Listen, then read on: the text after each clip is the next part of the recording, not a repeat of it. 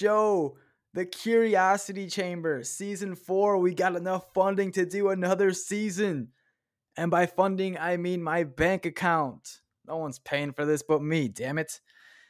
If you notice a different logo, that is because my cousin, shout out to you, Danielle, she drew that from scratch. She is an artiste, if you will. If you want to follow her on Instagram, her Instagram name is Limefish Studio, spelled just the way it sounds. If you also notice the music that we played, the intro music, that's brand new. That only took four seasons to get an intro song. We're going to be keeping that for a while.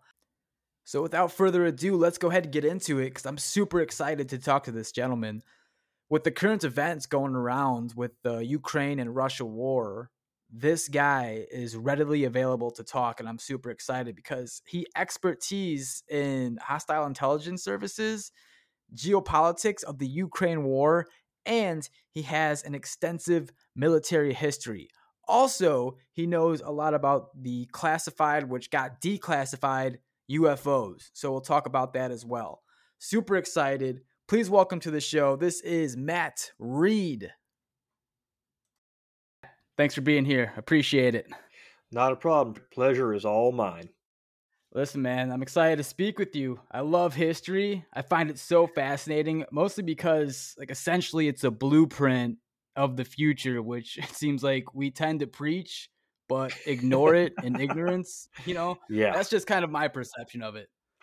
Before we even get like deep into this, uh, can we just go ahead and get your credentials first, so people know Sure that the stuff that we're going to talk about is it, it's kind of speculative, but there is some substance here just because of your background.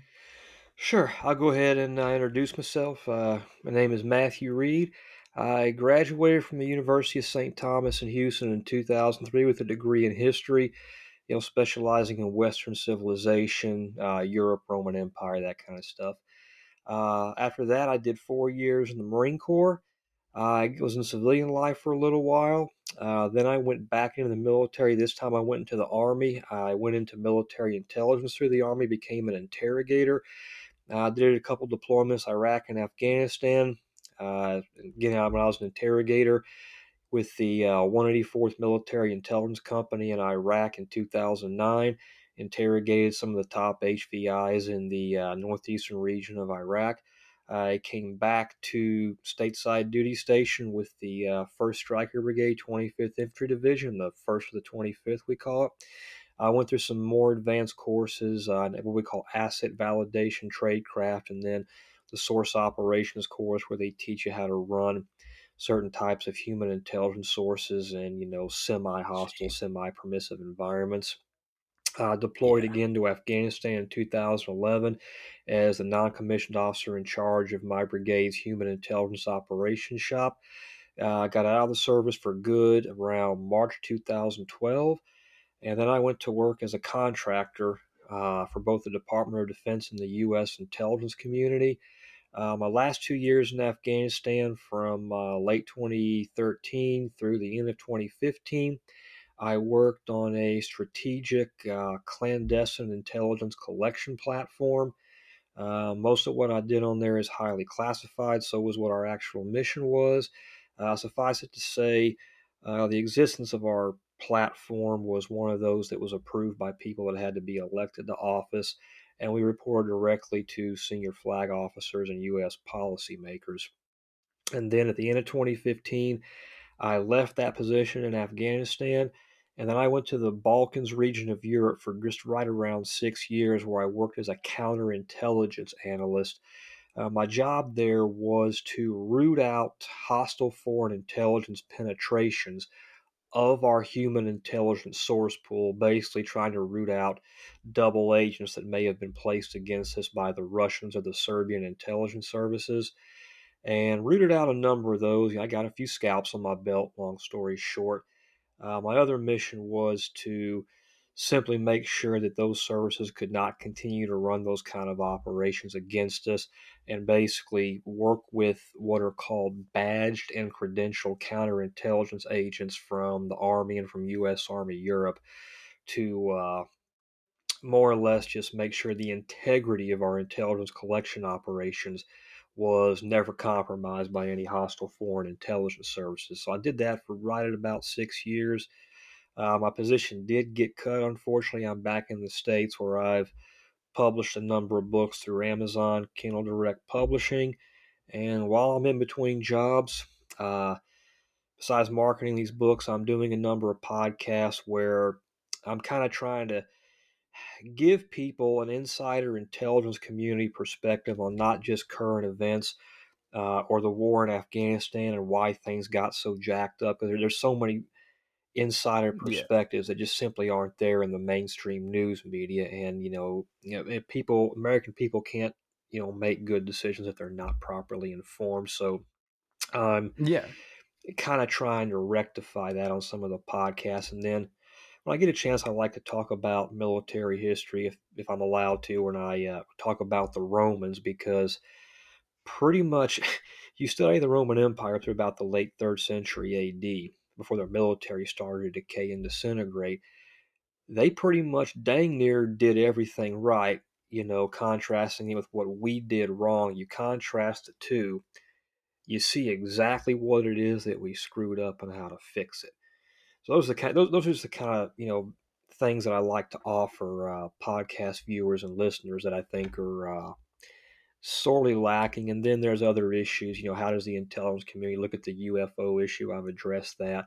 Um, I know a lot of people would probably like to get a perspective on that without all the uh, you know uh, invective and you know shaming or you know uh, assuming everything is uh, some kind of super you know dark deep conspiracy. I can just provide very uh, very good accurate context uh, from just the perspective of someone in the intelligence community. So, yeah. Beautiful. Yeah. So you've been in the thick of things since how old were you when you first joined? Like 18? Did you enlist? 17, 18?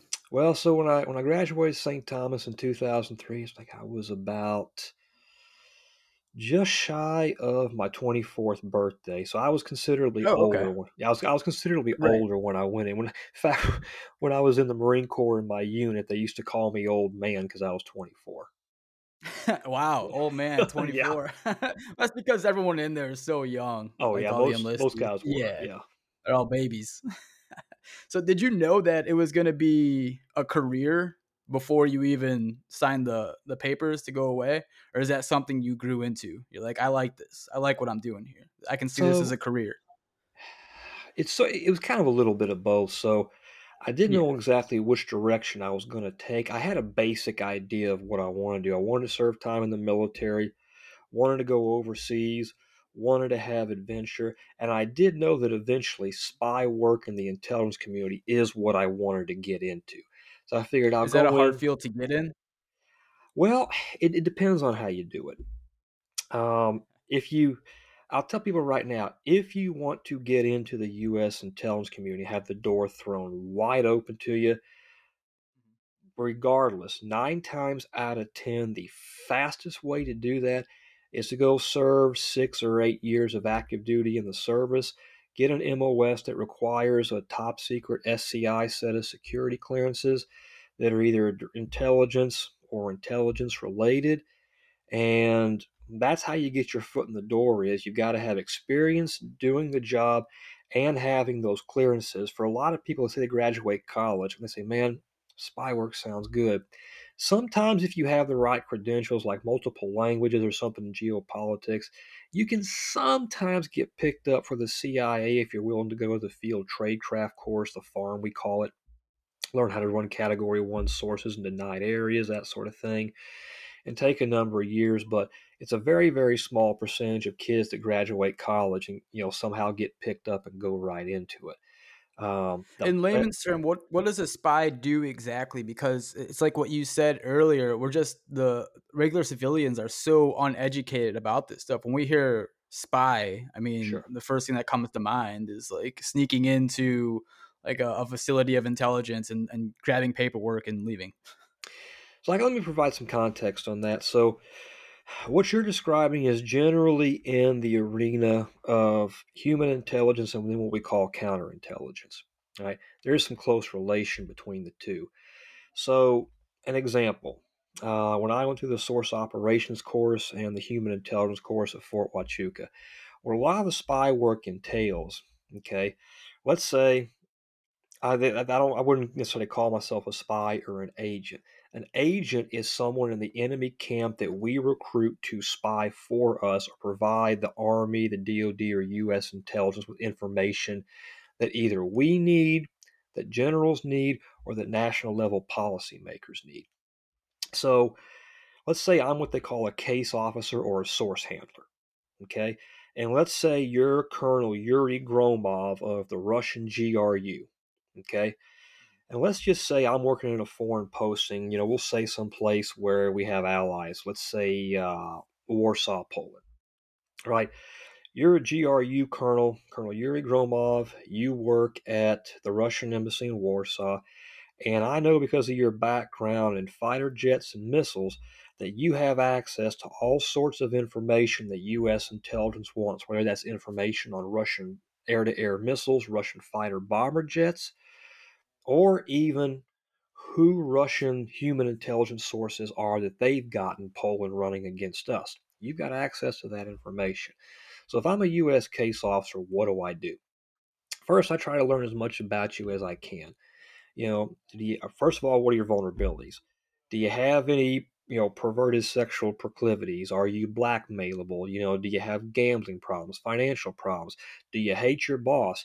Did the russian bureaucracy you know screw you and your wife over and let your wife die of cancer? Stuff like that or look at things that you're interested in. I try to assess where you're vulnerable, and a sharp case officer won't just walk up and try to do all that at once. What I would do is go up to you, maybe at an embassy dinner, because I can talk to you at an actual embassy dinner, and either that or a meeting of different military departments, which we still used to have with the Russians, and us talking is perfectly normal, doesn't arouse any suspicion, you know, from my intel people or yours. And so you're on official duties and I get you off by yourself and we start talking. Maybe I ply you with some drinks, and then you tell me, you know, oh, comrade Matt, you know those bastards in Moscow did not give my wife medical treatment. Now she died, and I have so many gambling debts. Blah blah blah. Right? And I say, man, Yuri, that sucks, dude. Man, your bosses must be real SOBs. I get to know you after, a while, and you keep saying how mad you are at him. And I say, you know, Yuri, why don't you say if I told you I could help you get back at those guys? And this this technique isn't just you know workable in this scenario I'm describing. You know, we might do this to insurgent leaders in Iraq who have other insurgents that they don't like. You know, those different insurgent groups have competing interests. Some were Sunni, some Shia, some Arab, some Iranian. You know, you can get them to flip on each other all the time if you play your cards right. Or if you're trying to get sources and organized crime networks so they can feed us information on how the human trafficking networks and how arms smuggling networks work. These basic techniques work. But so back to the scenario. So finally, I tell you, hey, I can help you get back at these guys. And then maybe you say, okay, what do I get in return for it besides getting back at these guys? And what do you need from me? That kind of thing. And then maybe that's when I do what they call a recruitment pitch, right? And I'll say, look, uh, if the case officer is sharp, they want to test you, they might ask you for things they already know about to make sure you bring them accurate information the first time. You know, is just kind of a way to make sure you're not mm. guessing them. But then you say, okay, I say, okay, Yuri, here's what I want you to get. I know you've got access to who the GRU's human intelligence sources are in the Polish military. I want that list of names printed out and brought to me. You bring it to me. We make reports on it, and then maybe we share that with Polish counterintelligence, and then bam, Russian GRU network is rolled up and neutralized. Okay? Now, when something that drastic happens, you got to be careful because Russian counterintelligence is really, really ruthless they see something like that mm-hmm. happen all at once and you don't play your cards right with, say, the Poles in this example, then they tend to get real ruthless. And when they get, you know, when the Russian counterintelligence guys and the GRU or the SVR, when they get a, oh, shall we say, a bad case of the red ass, that's when silencers start coming out and brain matter starts getting splattered on walls. So you have to be careful. But Oh, stuff like that, or you might start off with saying, hey, bring me the blueprints to that SU 35 super flanker. And then he brings you those. That gets over to U.S. intelligence. And that's kind of how that uh, that side of the game is played. Now, where it gets deeper and more interesting is where we get into counterintelligence and what are called double agent operations, right? So here's a double agent operation. Let's say that same scenario. You're Colonel Yuri. sticky. You say you're Colonel Yuri Gromov, okay? I'm running you, and then all of a sudden, Russian GRU very carefully, they find out you're the mole. And they come to you and they say, hey, Colonel Gromov, don't oh, forget about Oh, Jesus. your daughter in Moscow, Svetlana. If you don't want us to execute her, send her to a Siberian labor camp, you're going to start feeding disinformation to the American Oh, spy, Jesus. Matthew Reed. Yeah. So let's say I'm looking for blueprints on, I don't know, a new Russian air to air missile. They'll give you disinformation to pass to me. I'll think it's real. And all of a sudden, now they're Yeah. passing us false information on their weapon systems. And maybe when we go to war, we think we can shoot those planes down with one missile and then it doesn't work. My God, man. That's how that plays out. Now, what I did in Kosovo, was not unlike that. It was on a lower level. You know, it was in a more tactically focused level. But that that double agent back and forth game is uh, something that gets played a lot. And to give you another example, where uh, stuff tradecraft gets, it's not like it's not that it's not just not any way like the movies, but it's a little the real the real way it's done is a little more interesting. So let's say you're a Russian spy and you want to know who the actual U.S. intelligence officers are in, say, the American embassy in Stockholm or Warsaw. Okay, here's where you can play some games.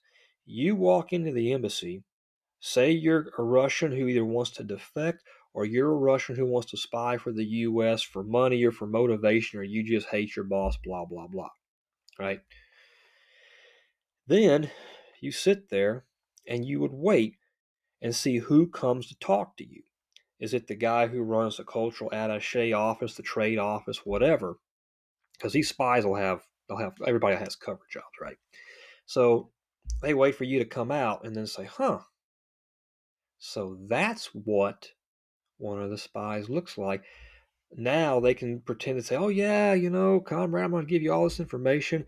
And then we say, here, go get us this. And then you leave and never come back. And now one of our officers is compromised. Okay. They used to call that a dangle. All right. That's, A dangle. that's yeah, that's the uh, that's the kind of games that uh, get played. And we've we played games. We got we got played occasionally in Afghanistan. Now, I'll give you a good example where double agent operations can actually get guys killed. So in Afghanistan, there was an intelligence network that caused us a lot of problems called the Haqqani network, and they're they- they've got ties to all kind of shady characters. Um, but long story short, they were kind of almost a fifth column in some ways in terms of how they operated. Um, two guys, Jalaluddin Haqqani and Sirajuddin Haqqani, I think they were father and son, if I'm not mistaken. They were originally, I think, given some training by us during the 1980s when we were supporting the Mujahideen against the Soviets. Uh, to such an extent that at one point in time, Russian counterintelligence services during the Soviet Union tried a lot of times to kill these guys. They never, they were never successful. But they would run operations against us where they'd have human intelligence sources come give us all kind of good information that actually was good. They would actually give up some of their arms caches and let us kill a few small guys so we start trusting the information. Then when we did a you. major operation to hit some houses, boom, They blew them up. They killed some of our sources, killed some of our human intelligence collectors, and killed some of our uh, door kickers. That's how you to a trap. yeah, that's how you can set things up. My job was to try to prevent stuff like that from happening. That's got to be stressful. Jesus, man. That how do you sleep at night? Well, There's got it's got to constantly be on your mind, right? Like one false move, one false piece of information that you thought was true could be devastating, could end lives. in certain cases, it could. Now, it's not like I wasn't, you know, in many cases, like we weren't properly equipped for the job. So Sure. if things got bad enough, I always had people in U.S. Army Europe that I knew personally. Some guys I'd actually served with in Afghanistan that had gotten promoted up the ranks and so on and so forth. Uh, sometimes they would provide you things like, you know, technical collection assets to help you spy on guys, see what they were up to. It wasn't easy to get that approved, but I mean, it was there. But they, if you've if you've been trained in tradecraft, if you've been an interrogator, if you've played the human intelligence game from one end, and you know what to look for, you know how to set up things to basically do continual investigations on these operations. If you use certain tried and true techniques, it almost doesn't matter how good the other case officer is or the guy is running this double against you, they always, always make a mistake somewhere. You just have to know what to look for and just be on your toes and ready to catch it when they make it. That's like a human chessboard. That's what it seems Oh. like. It very much is. Um, you don't always know who the other case officer or case officers are, though in my case, I had a pretty good idea. Uh, I wasn't 100% sure, but in some cases, I had it narrowed down to about, you know, four or five suspects that I thought were candidates. But um, there are ways you can you can find out. I mean, some of it's pretty simple. You know, if I'm running you as a source, and you know you're in you whatever organized some organized crime group, okay, and you're say Serbian organized crime, and I know I know I, I know I can't trust you because you know how tight the Serbs are with the Russians. What I might do is go to someone else who's in organized crime who I know I can trust and say, "Hey, man, I need you to do something for me. I need you to check out old Yuri Grilikovich over there. Let me know what he does when he leaves, blah, blah, blah, whatever.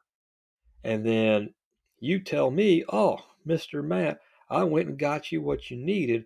But the other guy says, hey, he didn't go there. He went right into that Serb security service office, and here's the photos.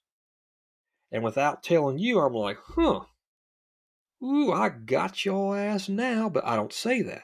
I say, oh, okay, man, show me what you got. Wow, that's good information. Then You're I holding go your back. cards close to your chest. Oh, yeah, you always do that. So I go back, Yeah. I file a report. Know, I call U.S. Army Europe. I talk to my bosses, a major or a colonel. I say, hey, here's the deal. You know, and if I can't take you and then start, you know, giving you little bits of false information to take back to your hand, it's called a triple, kind of a triple agent. I can triple you back. Um, I may call maybe another certain agency that has better resources and say, hey, this guy's a good disinformation conduit. And maybe you go to like, you know, the uh, chief of station at the embassy and say, hey, do you want to run this guy? And sometimes they'll say yes. Other times they'll just say, you know, Mr. Reed, thank you so much. Can we have that file? And will you please not mention this to anyone? And out of professional courtesy, I say, yes, ma'am, yes, sir. And I take it to the grave with me. Is there let's talk about um the the agent that's trying to compromise Yuri. Is there a specific characteristic that you're looking for in these people? It varies. So this all comes down It to does vary. Okay. I, I Oh, yeah, it varies. was- It varies considerably. So when you when like when you look at it, it all comes down to human intelligence, and this is where the good and the bad of it, right? The key word is human. So when you're dealing with human intelligence, you Yeah. are dealing with the most unpredictable, volatile organism on the planet, and that is another human being. So if you're going to be a human intelligence collector, we say in the Army or in the CIA or DIA, a case officer, you kind of have to be a re- reasonably nice, smart, but easygoing, personable guy because you have to get this person to open up to you. And if they really do want to spy for the U.S. for the right reasons, and we do sometimes have those people, You've got to be able because those people are putting their lives on the line against some very dangerous characters. They're taking a lot of risk. You've got to be personable, but you've also got to exude strength and confidence at the same time. And you can't be someone whose words are hollow. If you say you're going to do something for them, you have got to do it. Okay, you have to be able to make them trust you that you're going to look out for them. And when the time comes and the shit hits the fan, you're going to be able to get to them and get them out of whatever jam they're in. That's Right, right. usually that sometimes that's a lot easier said than done. But it's one of those things you have to think about. If you're a competent case officer, this is just just one of those things you just have to do. So it, it really does vary. Um, it can be as simple as the vulnerabilities I described with, you know, fictional Colonel Yuri Gromov, or it could be something as simple as, you know, this guy just walks right in and says, Hey, I want to make some extra money on the side, you know, because I'm just a venal, greedy SOB. And uh, tell me what I can do and what are you going to pay me? Stuff like that can There's happen. that human factor. There it is again. With the ego. Me- it, it, Yep. It runs the gamut. And what I've found is that sometimes you can never, no matter how much you know about someone, you can never be sure. You know, case in point, when I was an interrogator in Iraq, coming out of the interrogation course at Fort Huachuca, um, eh, they gave me a pretty good baseline of preparation. There's nothing like the first time you do it. Um, so I go in, you know, to do my first interrogation, and this guy got in front of me. Man, he looks scared. I mean, he looks just scared to death. Unbelievable. The guy's just Oh, scared. jeez. looks like he's scared shitless. And Yeah. talking about how he misses his mom and all that other stuff. I mean, the guy was like, Oh, oh boy. God, I think he like crapped himself from the Stryker vehicle. We had to give him army PT shorts to wear. Are you serious? Oh yeah, man, God. we the dude crapped himself. So we, I go in there to you know interrogate this guy, and this whole thing's being all my interrogations they're videotaped by the way, and they're reviewed by JAG officers. It's you're under you're an interrogator, boy, are you under some god awful scrutiny. So you got to know how to work under that strain and pressure, especially if you got to do a bunch of them a day. And so I go in there and I screw the damn thing up, but point is, I thought, okay, I'm going to go in hard and I'm going to break this guy like a twig. I'm going to get information. I'm going to impress my commander. And, you know, my boss, Major Hartsock, is going to be telling everybody that I'm the greatest thing since sliced bread. You know, go me. And I go in there doing that, and all the guy does is bite his thumbnail and stare at me. oh Jesus. Just stares see that at me. coming.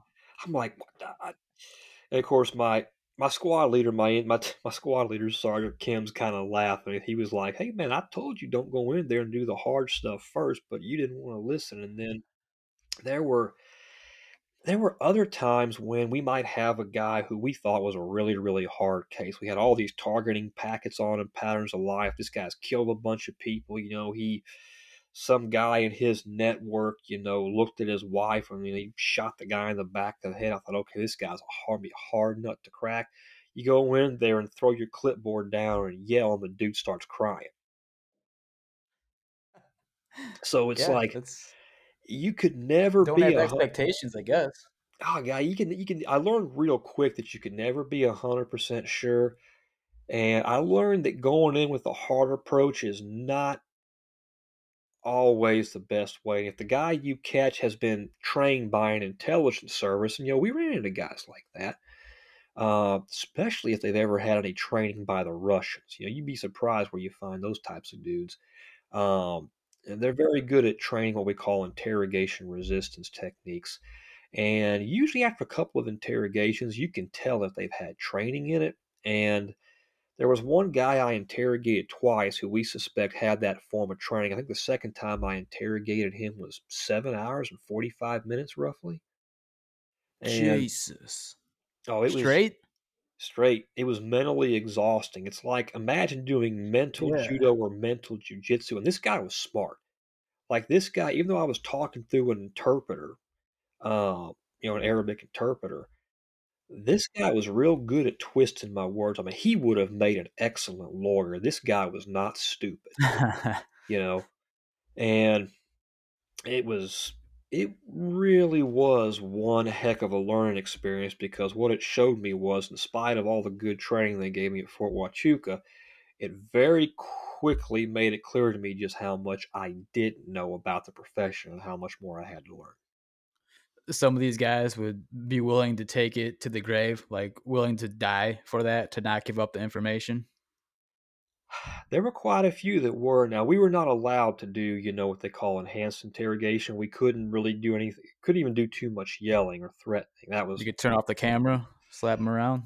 no, we couldn't do that. That was if you were in a conventional unit that that day and time, you couldn't do that. We couldn't do water. Those, are the movies, right? You see Well- that shit all the time in the movies. That's bullshit. it can be done just not by a conventional unit. You have to have what are called separate operating authorities approved by senior U.S. policymakers. So what you see in the movie Sicario, where you know Josh Brolin's in there with that cartel knucklehead, and they turn off the camera and leave well, leave him in the uh, interrogation room with Benicio del Toro. There's places where stuff like that can happen. I mean, we have if people who are elected to office, like you hear in Sicario, that one FBI administrator tells Emily Blunt's character, look, this operation has been approved by people elected to office. They've moved the goalposts. So almost anything can be done, but there is a control mechanism, and it does. In, there are certain things that cannot be done unless they are approved by people who have been elected to office, meaning congressmen, senators, or the president of the National Security Council. Uh, of course, you know you've heard about things like black sites, right? Yeah, and uh, places like uh, well, we got a lot of places where you put those black sites. Everybody kind of knows what they are. You know, people in you know certain Eastern European countries, you know, they uh, they bring the guys there, and then you know some guy from whatever old East European Secret Service who smells like vodka, smokes like a chimney, and you know just loves to uh, you know electrocute people's nut sacks or something. I mean that's Right. though a lot of those old East That European that shit type- happens, huh? Well, I'll tell you. I'm gonna tell you a. Uh, you want to? I'm gonna tell you an actual Russian interrogation method.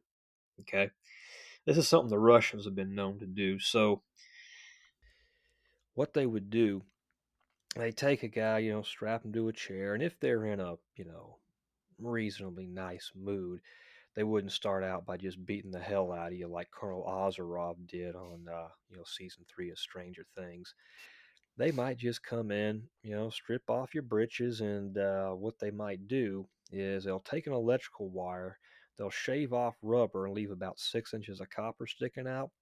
They'll heat that copper up with a propane torch, get it just glowing red hot. They'll shove that up the hole of a guy's dick, let it sit there for about 30 seconds, Whoa. then yank it out.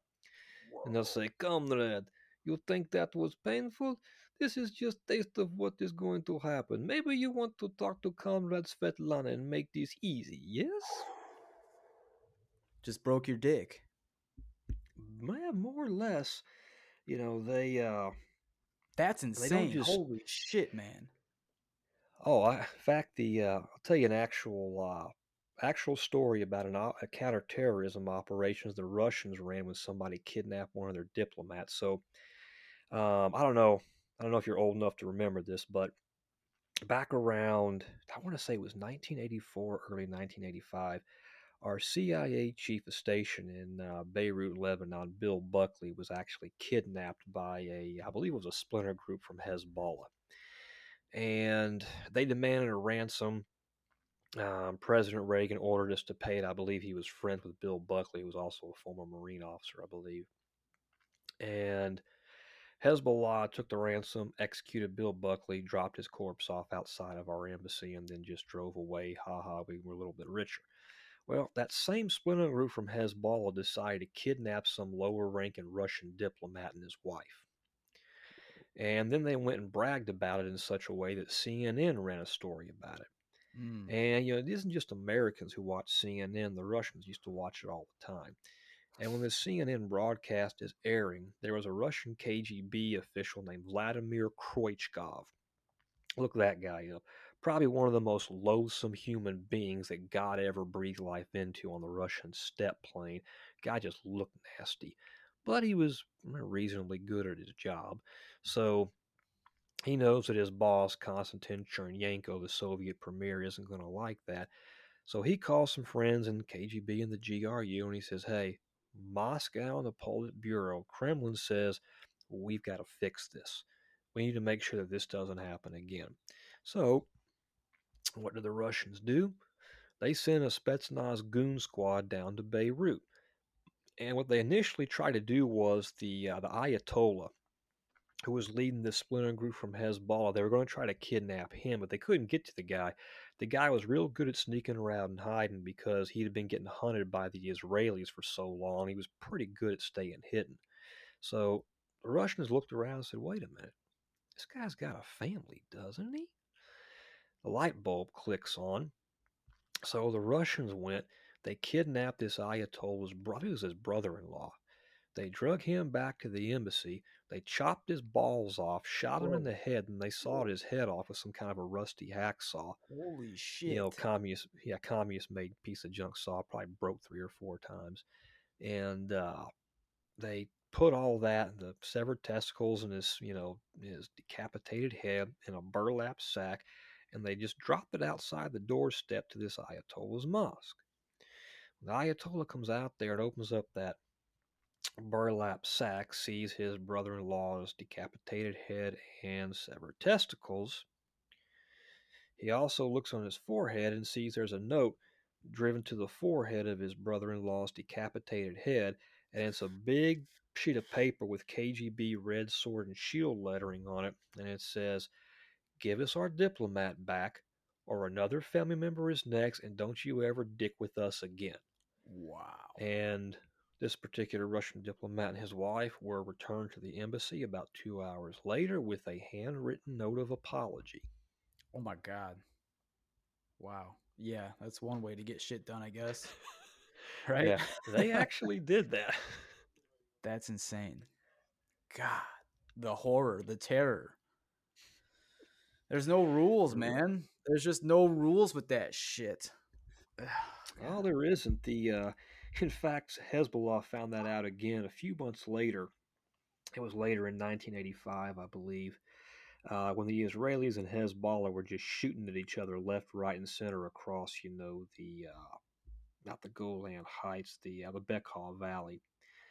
And uh, when Hezbollah was shooting some of their crappier, of all things, Russian-made rockets at the Israelis, sometimes their rockets would go off course, and apparently they kept landing in the Russian embassy courtyard and killed some Russian diplomat's dog. Are you serious? Okay, yeah. Now, so the funny thing about Russians, this is where a lot of Russians are a little bit like a lot of uh, you know deep South rednecks that really really love their hunting dogs. You know, I've Right, hunted right. with guys who sooner give up their wife than their favorite dog. Well, the Russians get a little emotional about that kind of stuff, so Moscow wasn't happy. So the Russians knew most of Hezbollah had their strings somewhat pulled by the Iranians. So they set up a meeting with the Iranians. I think it was in Syria, because Russia, remember, always had air bases in Syria. They were always tight with the Syrians and the Assad family, because Hafiz Assad was a communist, a secular guy, but a communist. And they told the Iranians, they said, okay. They said, here's what's going to happen if another one of your crappy little rockets, and the Iranians were like, wait a minute, dude, you're the one who made them. And of course, the other Ayatollahs like, don't shut up, don't piss them off. So True. the Russians told them, they said, another one of your rockets lands in our courtyard or anywhere near our embassy. They said, we're going to call the Americans at NORAD and let them know that we're running a test of one of our new intercontinental ballistic missiles. And then we'll be hmm. running the test in Central Asia, you know, kind of close to where Iran is. And you know, some of our guidance systems are sometimes crappy compared to the Americans. You know, they tend to go off course. He said, what's going to happen is that missile's going to go with a high yield, like 801 megaton warhead, is going to go off course, and it's going to just happen to land on Tehran and detonate. They Wow. said, that's what's going to happen if another one of your rockets lands inside our embassy courtyard or hits close enough to hurt one of our employees. And they said, and when that's done, you know, you pull it again, we're going to move VX nerve gas into Syria, and then we're going to plaster the Bekaa Valley with it and just kill all your buddies. Jesus, man. I mean, it's the Russians that made it in the first place. What are they to do? Not use them? Yeah, don't tell the Russians that. All they know is you just piss them off, and right. you know. that's an exercise in futility, my friend. Let me assure you.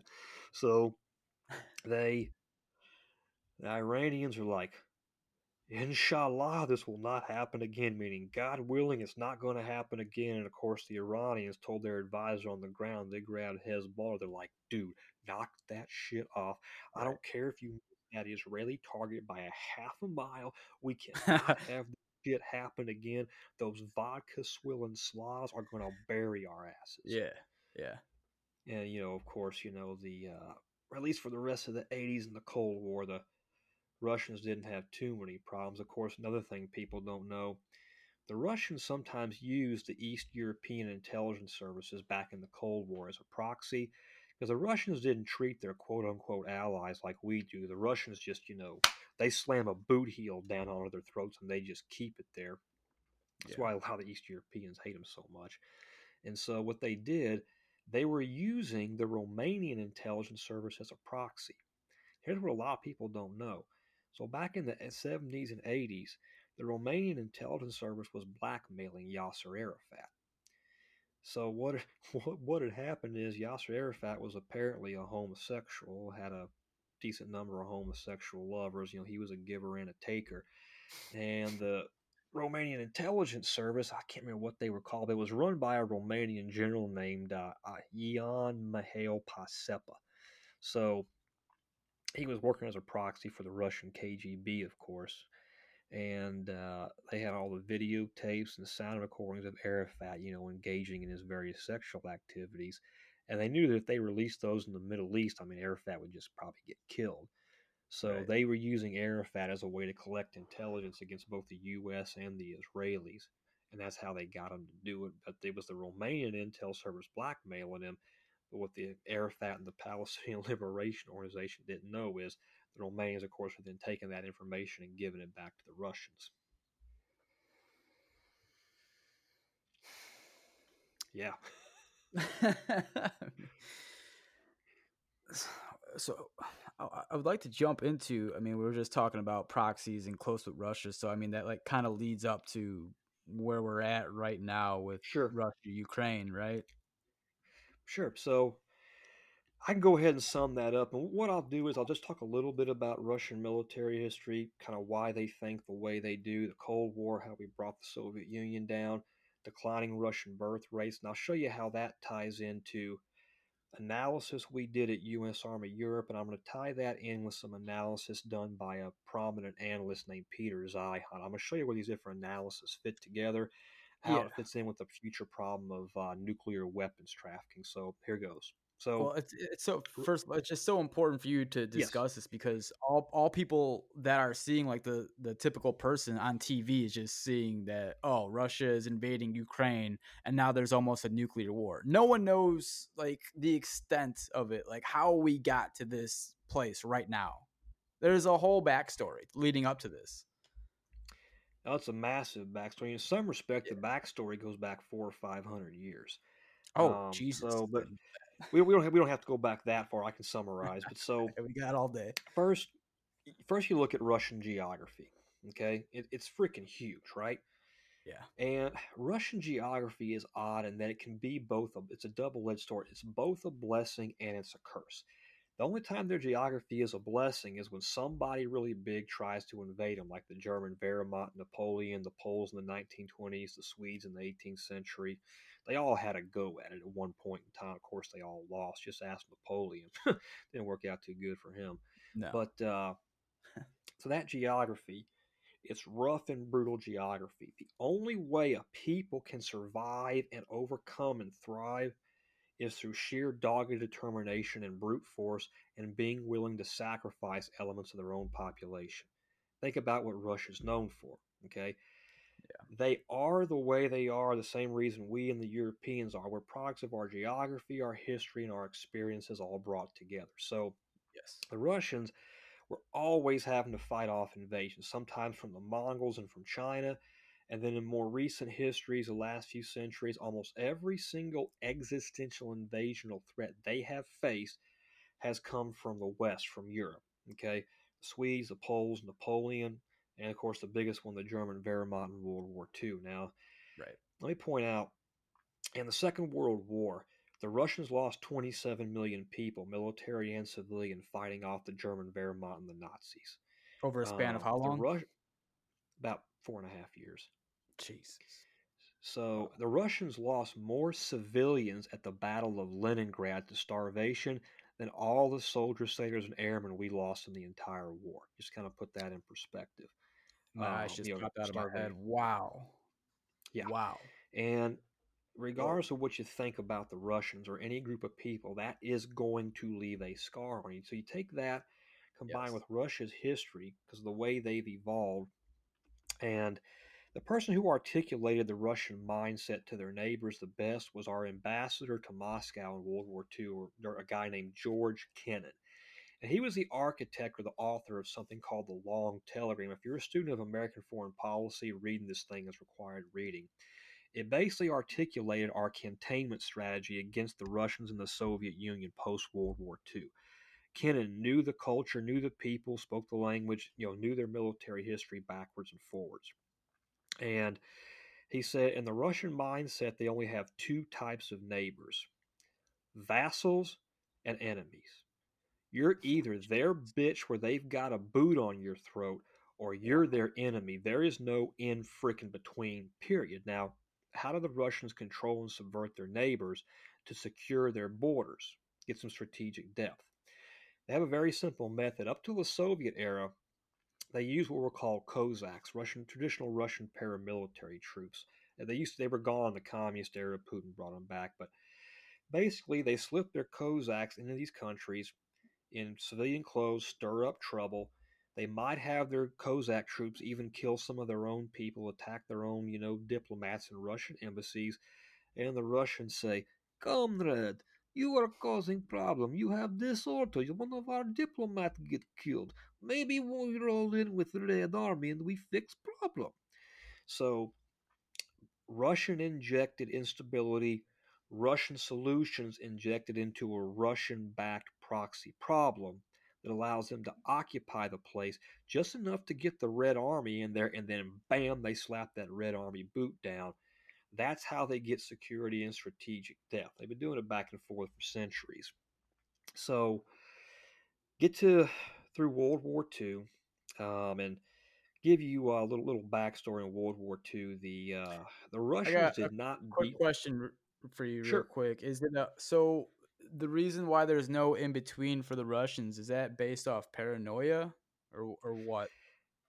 it paranoia in their history just because even before they were a fully unified country, I mean, going back to the era of, you know, even Kievan Rus, they were overrun by the Mongols coming in from China, the Huns before that. Yeah. Um, Trying to somehow, it's paranoia about foreigners and invasion is very, very deeply rooted in their mindset. Um, Definitely. It's, it's, it's, it's, it's very hard for outsiders to really, really get it and understand it because it's, it, in a way, it almost seems almost alien to us, but it's their geography and their history is what it really comes down to. Gotcha. Yeah. So, Yeah. during the Second World War, the Russians didn't beat the Germans by just overwhelming them with mass number. That was a bunch of BS that the German general staff fed us at the end of World War II because they were these, you know, high class, high minded Western Europeans. They did not want to admit that with their superior technology, they somehow got beat by these people they considered to be, you know, inferior, vile, unsophisticated Slavic heathens. But decades after the war, a lot of German colonels and sergeants started writing books about their experiences fighting the Russians, and we realized, holy cow, they actually outsmarted the Germans a few times. Uh, case in point, you probably heard about the Battle of Stalingrad. oh yeah, definitely. So, how did the Russians trap the German Sixth Army? It was strategic use of counterintelligence. Those, you remember those double agent operations I was telling you about? Yeah. The Russians ran that at a deep strategic level against both the Germans and the British, and they coordinated those operations down to the lowest Russian rifle squad. So, how'd they do it? Well, first, the Russians were getting extremely good, accurate intelligence on German weapon systems. The Germans assumed the Russians must have had moles in their army. hmm Well, the Russians didn't have that many moles in the German army, just enough to push disinformation.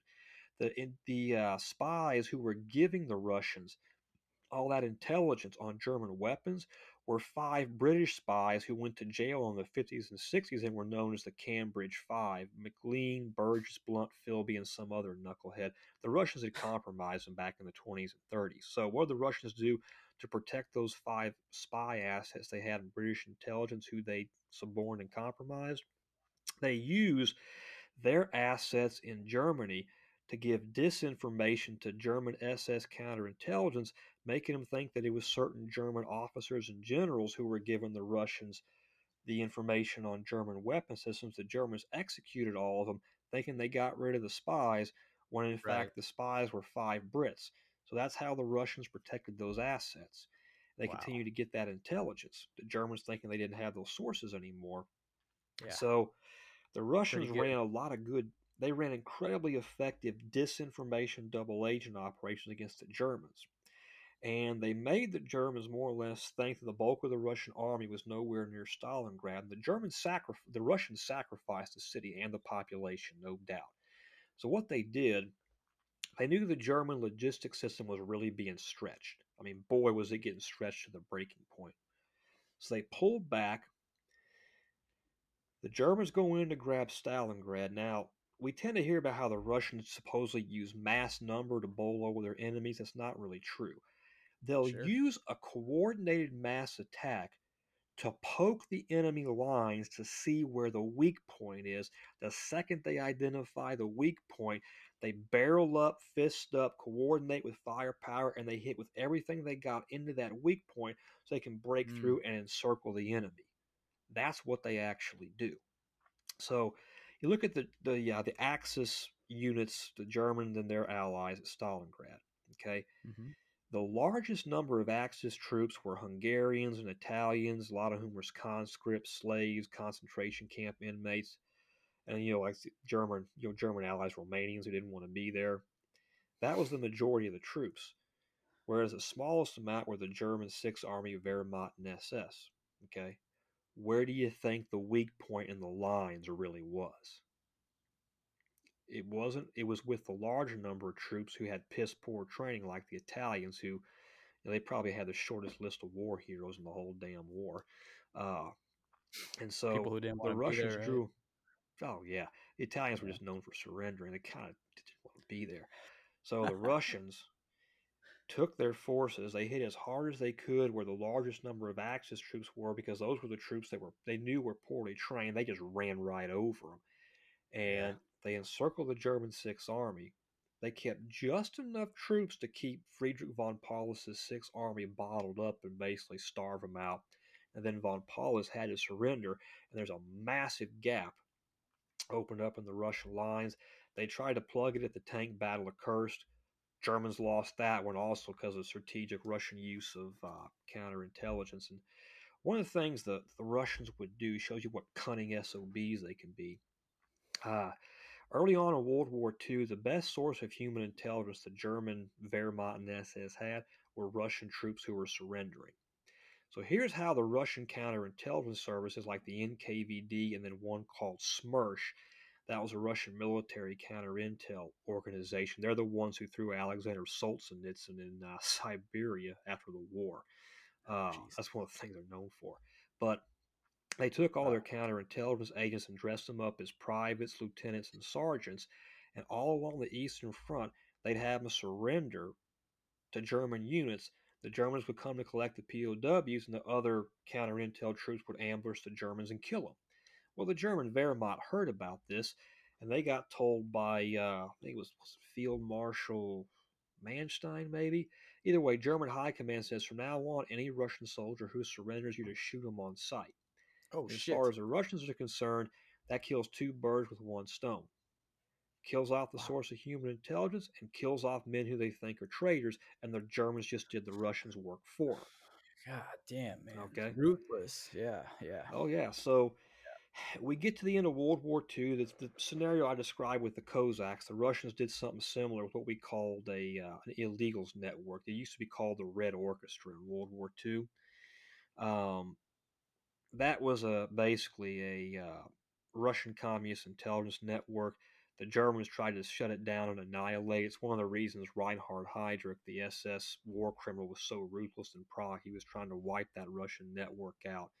And again, they call it the Red Orchestra. He he failed mostly because the British got some guys to whack him. Um, oh.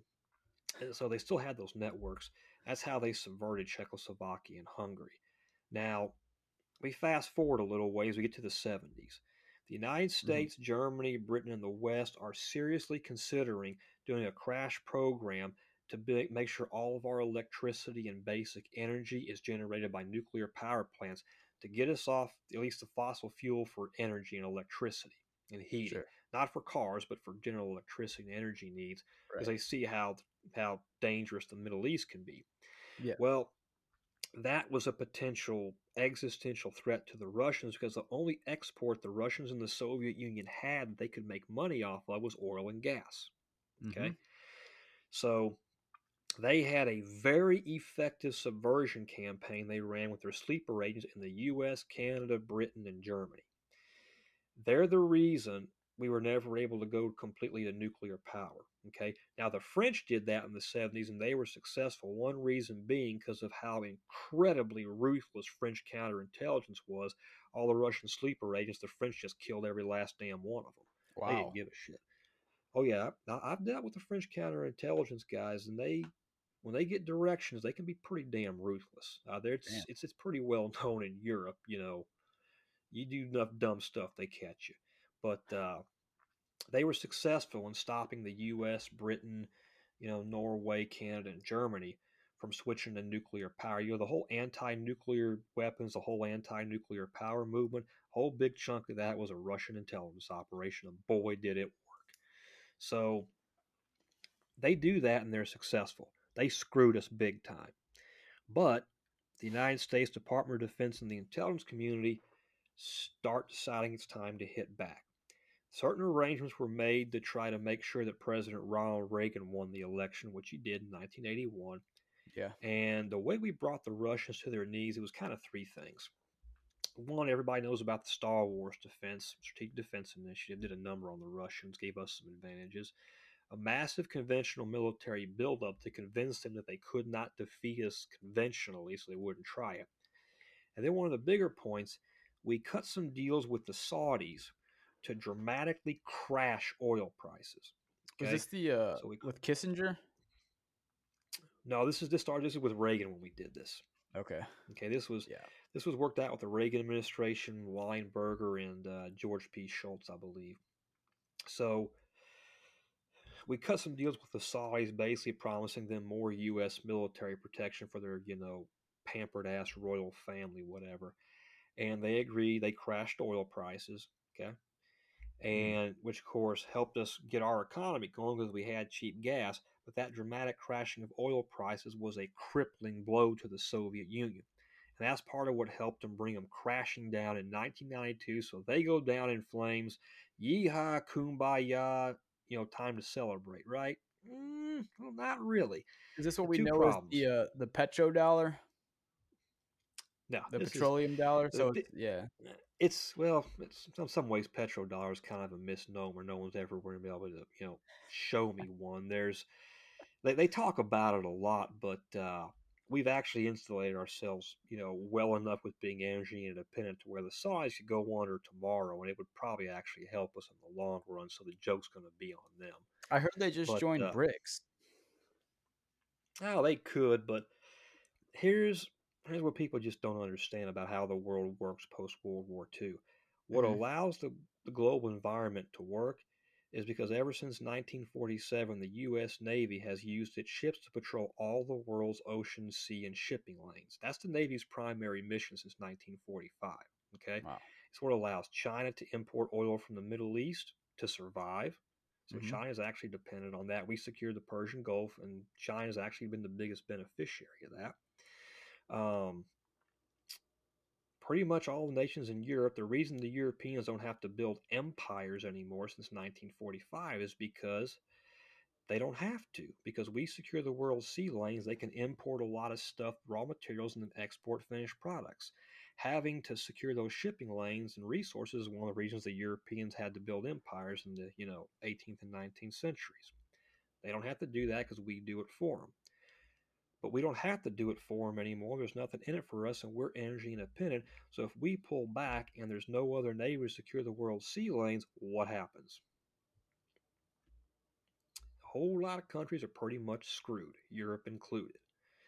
So we're we're really not in not in the kind of existential economic danger a lot of people would think we are because no one else can secure the world's sea lanes. I mean, yeah, China's got a huge navy, but most of their vessels are diesel powered and they don't they can't sail like more than a thousand miles, whereas most of ours are nuclear powered.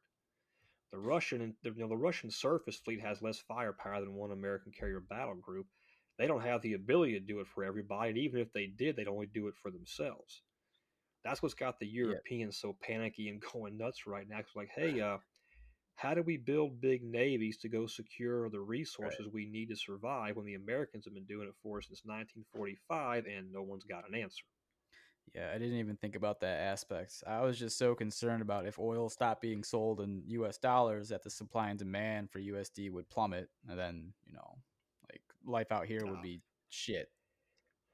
Well, they even if they did, okay, if they did that, we'd stop patrolling, say, the Persian Gulf, which we might be pulling out anyway. Yeah. China gets a huge chunk of its oil and energy from Persian Gulf oil and gas. Mm-hmm. If the Iranians and the Saudis start shooting at each other, which they probably will, China's lifeblood's caught in the crossfire. And what's that do to them? Yeah.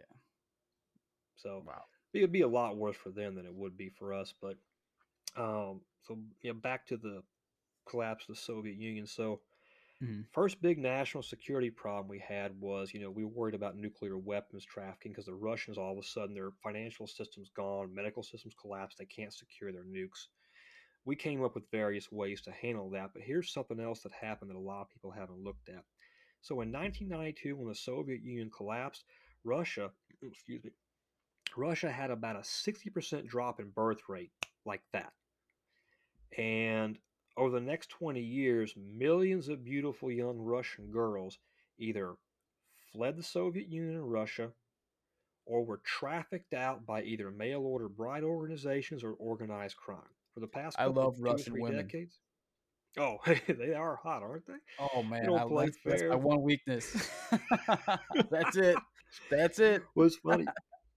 if you go to when I was stationed over in Europe, you go to Western Europe, most of their red light district brothels have always been staffed by Russian East European women. And these oh, yeah. Western European countries know this because they collect tax revenue off the brothels. So the, uh-huh. the, European governments that run the finance side always ask their intelligence services to turn a blind eye to it. Because hey, good looking girls brings in good revenue. Hey, what yeah. do we care?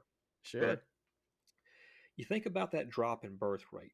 The medical system collapses. Russia has an opioid and drug epidemic, an HIV and tuberculosis epidemic that is far worse than anything going on in the U.S. I mean, it is Jesus, bad. Man. Wow. And so a 60% drop in birth rate, millions of Russian girls trafficked overseas for the last 30 years. Run this out and see what it does to a to demographics or to a population. Okay, so the Russians are about to undergo a massive population collapse and a population inversion. And Peter Zeihan, another guy you might want to check out, you could probably get him on your podcast. He'd be happy to come on, geopolitical yeah. analyst. He's done some detailed analysis on this, and I can tell you it's right on the money. So, it's Russia's population has declined so much that by like 2040, the bulk of the Russian people under the age of 50 are going to be more or less very close to dying off.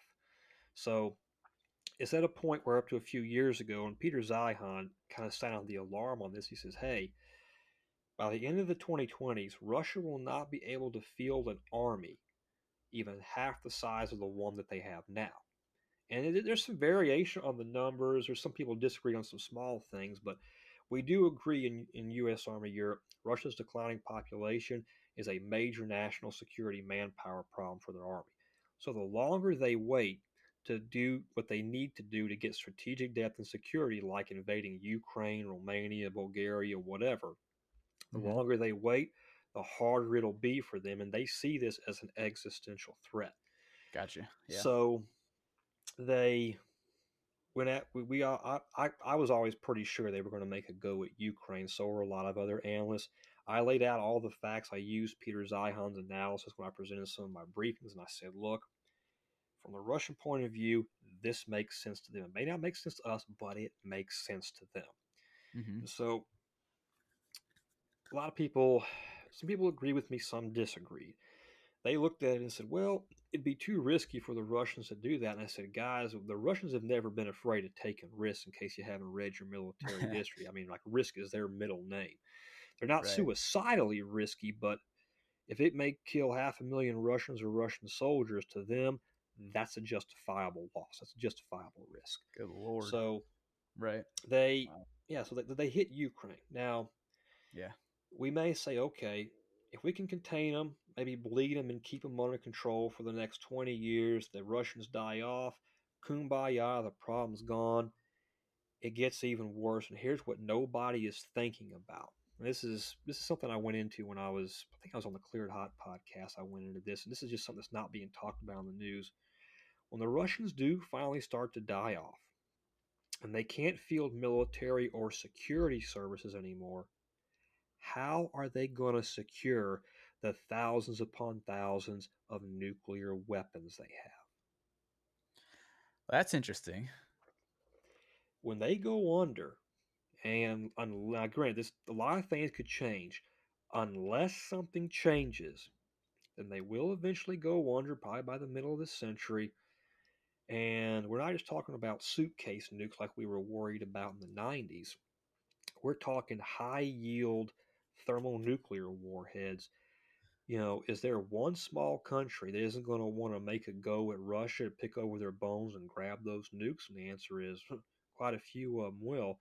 So, when those of us in the intelligence community look at that problem long term, we need some place to station assets to be able to contain the dying Russia and make sure the wrong people don't get their grubby little paws on all those damn nukes.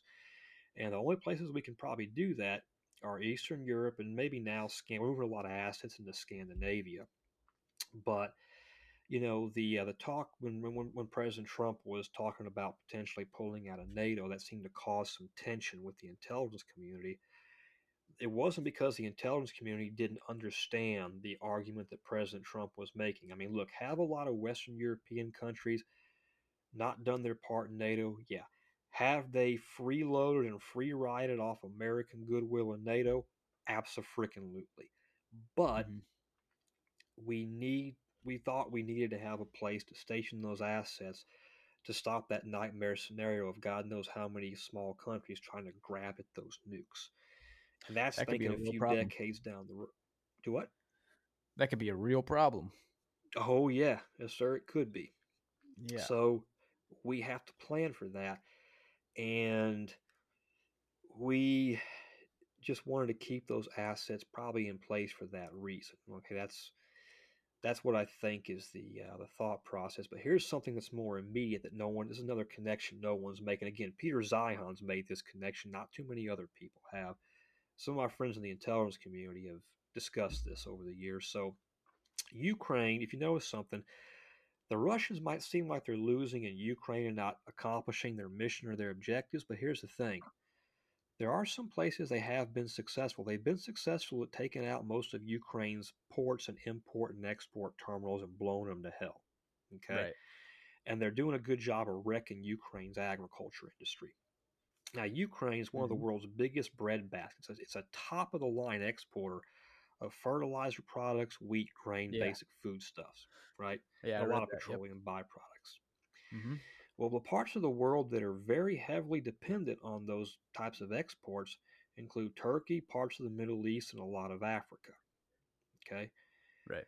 Unless something changes, a continue. Remember, we put sanctions on Russia and Belarus to stop them from exporting wheat, grain, and fertilizer products also. Mhm. So, unless something changes, a lot of things could change, but unless something changes between now and the next know, four, five, maybe six years, the cutoff of those wheat, grain exports and fertilizer products you need to grow food and farm is very, very likely, almost guaranteed actually, to lead to famine, civil war, and societal collapse in probably parts of the Middle East and Africa. Okay. Jesus, man. Now, what's that going to do? Think about this for okay, run this out. So, the last time we had even a small version of this happen was in Syria Uh-huh. and Iraq from like 2014, 2015.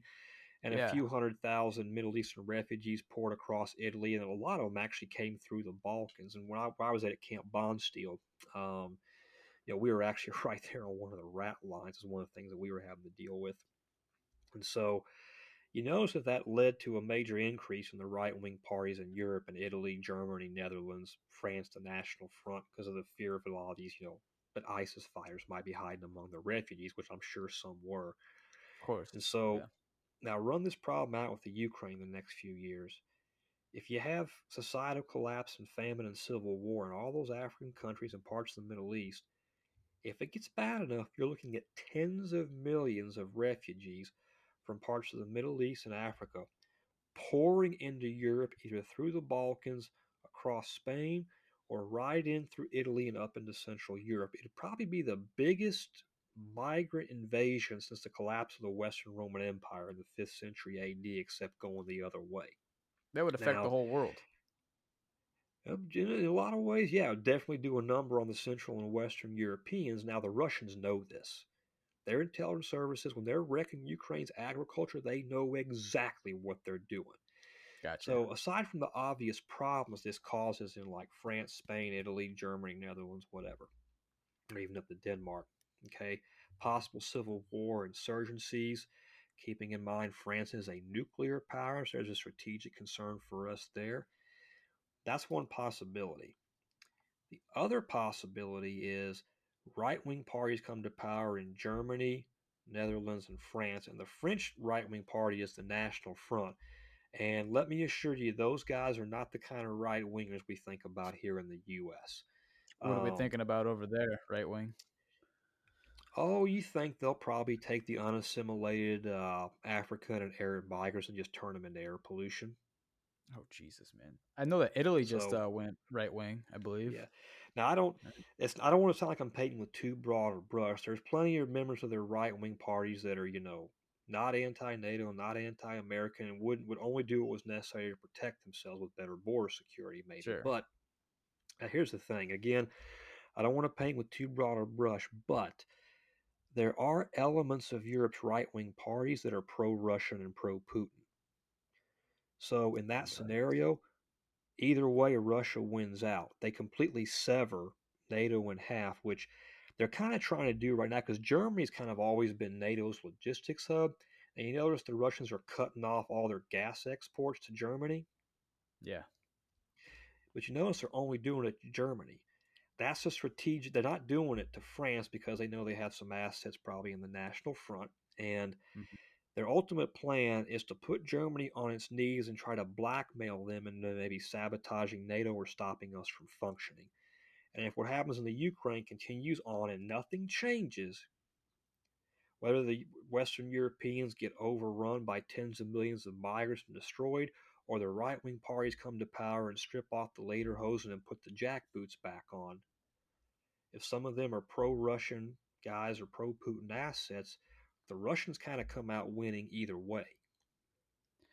Do you think it's in Russia's uh, best interest to try and wrap this up quickly, or kind of let it prolong and like because they're are they playing the long game to see everything kind of move in their direction? God, it's a little hard to say because it can, there are different ways this could go. So, on the one hand, it might be in their interest to wreck Europe as fast as possible. And what I tell people is this isn't necessarily all Putin's idea because the way Russia's worked since the time of Catherine the Great, maybe even since Peter the Great, with the exception of when Stalin was in charge, the Russian security services run that country. Period. Full stop in the discussion. They run the country. So, Yeah. the people that are really running this are guys like Nikolai Patrushev, Alexander Bortnikov, Igor Sechin, who's the head of Gazprom. God, I've heard that guy's such an asshole. The Russians, even the Russian security services, don't like to be in the same room with him. Man. Um, that's not an exaggeration. He's not a very nice man. but uh, you know, Alexander Bortnikov is the head of the Russian FSB. I used to keep tabs on him and Nikolai Patrushev. Patrushev was always coming into the Balkans, just trying to stir things up against us. But uh, he was he was, he was a cunning sob. The But, thing with uh, that too, with Russia, is you could just be president for until you're dead, right? You can just keep those positions forever, and if you have someone running against you, you just fucking kill them. Well, you can, or you can be in there as long as the security services are willing to let you stay there. Which this gets into something else that's kind of interesting. So, you've heard about that car bomb that went off in Moscow. It supposedly was going to kill one of Putin's advisors, but you know, turned his yeah. Yeah. turned his daughter into a crispy critter instead. Yeah, Yup. So this isn't the first time that's happened. So a number of decades ago in the 70s, long story short, a Communist Party official named Mikhail Suslov, there's been a there's been an investigative journalist book written about this, but apparently this guy tried to do some shady shit and start some kind of a war with the US without checking with the Russian GRU or the Russian military first. And apparently old Suslov and his buddies just kind of forgot that Russian Spetsnaz are controlled by the GRU and the Russian military. So one key asset they had the, the uh, party officials in the Kremlin didn't really have their grubby little hands on 24/7. They were a little ticked off, so they decided to teach them a lesson. And you saw a lot of car bombs going off in Eastern Europe up through about 1980. Those were Russian Spetsnaz guys killing off some of the KGB and um, party officials connected with Mikhail Suslov, who just kind of went underground, just decided to, you know, mind his own damn business. But Ukraine had obviously has Russians haven't had a very easy go. They've straight up lost their ass in some battles, and the Ukraine army has definitely overperformed what anybody thought. The Russians had a big weakness, and that was logistics. The bulk of the logistics the Russians were using mm-hmm. for their army were running on a handful of rail lines. That's all they had. And rail lines are the easiest supply lines to cut.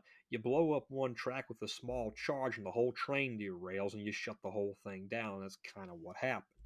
That's Right. always been always been Russia's weakness. The way we solved that problem in World War II was we sent the Russians about 476,000 Studebaker trucks to use as transport because we knew how weak they were in logistics. Well, the Ukrainians got smart. They hit a lot of the places where the Russians had what logistics they did have running. The Ukrainians hit those. And of course, Russian tanks get into some cities and run out of fuel, and we gave them javelin missiles, all that kind of stuff. But the Russians did not do the kind of intelligence collection and analysis that they should have done. And it was put to, it was put in charge by the or the FSB, I should say, was put in charge. And the Russian GRU probably would have done a better job, would have been a little bit better, uh, planned better. And the Russian military is not too happy about that. So what we may be seeing is the Russian security services duking it out when some really, really bad shit goes wrong. Um, I'd be looking for more deaths and assassination attempts in Russia, but look at it in that light. These guys get pissed at each other. They don't hammer it out in the courts or the halls of Congress like they do here in the U.S. No, they sure Um, don't. They just nope. They tend to get a little kaboomy and stabby. Yeah, exactly. Or poison your ass. Oh yeah, they do that a lot. yeah. A lethal injection in the street, just walking and prick you. yeah, they do stuff like that. In fact, that was how they killed uh, the famous umbrella gun concept, where they hollowed out an umbrella and they wired it so that when you pull the trigger on the umbrella when it was closed and you put it up against someone's leg, it was a little high, it was an air pressure hypodermic needle. They would punch into their leg and it would shoot in a platinum iridium pellet that had ricin toxin in it, which causes Fucking cardiac evil arrest. genius, man. Oh, that's how they killed. In fact, there was a Bulgarian defect. Yeah, dude. They had a there's a Bulgarian defector named Georgy Markov uh. who was he defected? I think it was I think it was in 1976 when he defected. He was being interviewed by the BBC. He's walking out from being interviewed, and the Russians had the Bulgarian Secret Service come up behind him, pretend to bump into him, Holy jabbed shit. the uh, end of that umbrella into his leg, went and just shot that pellet in there. It, it took about three or four hours before the pellet the, the resin around the pellet dissolved. they released ricin. Normally, Yeah. ricin makes your death look like cardiac arrest. The only Right, way right. you can nail it down is if you are specifically looking for ricin. The only reason British, uh, I want to say it was MI6, the only reason they figured out what had happened is because a British investigator at Scotland Yard who was really, really sharp and knew a thing or two about assassination said, Hey, run a tox screen for ricin. And sure enough, Wow. like that, it came up. They're like, "Yep, somebody dicked this guy with ricin." In fact, the uh, one of the latest Damn. books that I wrote, the manuscript's already up at the Pentagon to be uh, reviewed and approved for publication. I hope they don't put too many redactions in it. But I actually, I actually use a blueprint of the actual umbrella gun on one of the assassination hits in that. Oh, nice. You book. actually have it in there. All right. I, I go into much more detail about how you pull the trigger, you know, how the uh, spring and the air pressure works. So fascinating. So fascinating. My uh my worry is is with Russia that I mean surely their their intelligence knows like they have to know that they can't fight forever, right? They're running out of resources. Uh, like like a last ditch effort, would they drop a Yeah. nuke? Would you think? Like it's all that all the talk is in the air right now. I mean, I don't know what to think of it. There's the scenario we're in right now. Um, you know, to be fair, yeah, there's there's a lot of serious risk with that. Uh, one school of thought, and I think this is what they're what probably what they're doing is trying to use the Ukrainians as a proxy to maybe bleed the Russians to death so that they can't move further than the Ukraine, but do it in such a way by proxy so we don't have a direct confrontation. I think Yeah. that might be what the DoD is trying to do, which, which you know, from a certain perspective, does make some sense. Now, here's the danger: we cannot be 100% certain just how ruthless the Russians are willing to get. We got winter coming up, and Yes. what they may try to do is what they've done in the past with Napoleon and the Germans. They may pull back and retrench, do as much damage as they can, scorched earth on the way out, retrench back in winter, try to build up, and then when the snow thaws and turns parts of the Ukraine into a marsh, maybe they'll try and hit something then. Um, now, whether they use, say, tactical nuclear weapons or not, I don't think it's outside the realm of possibility that that happens. Now, there, I think our, our people are probably hoping that that doesn't happen.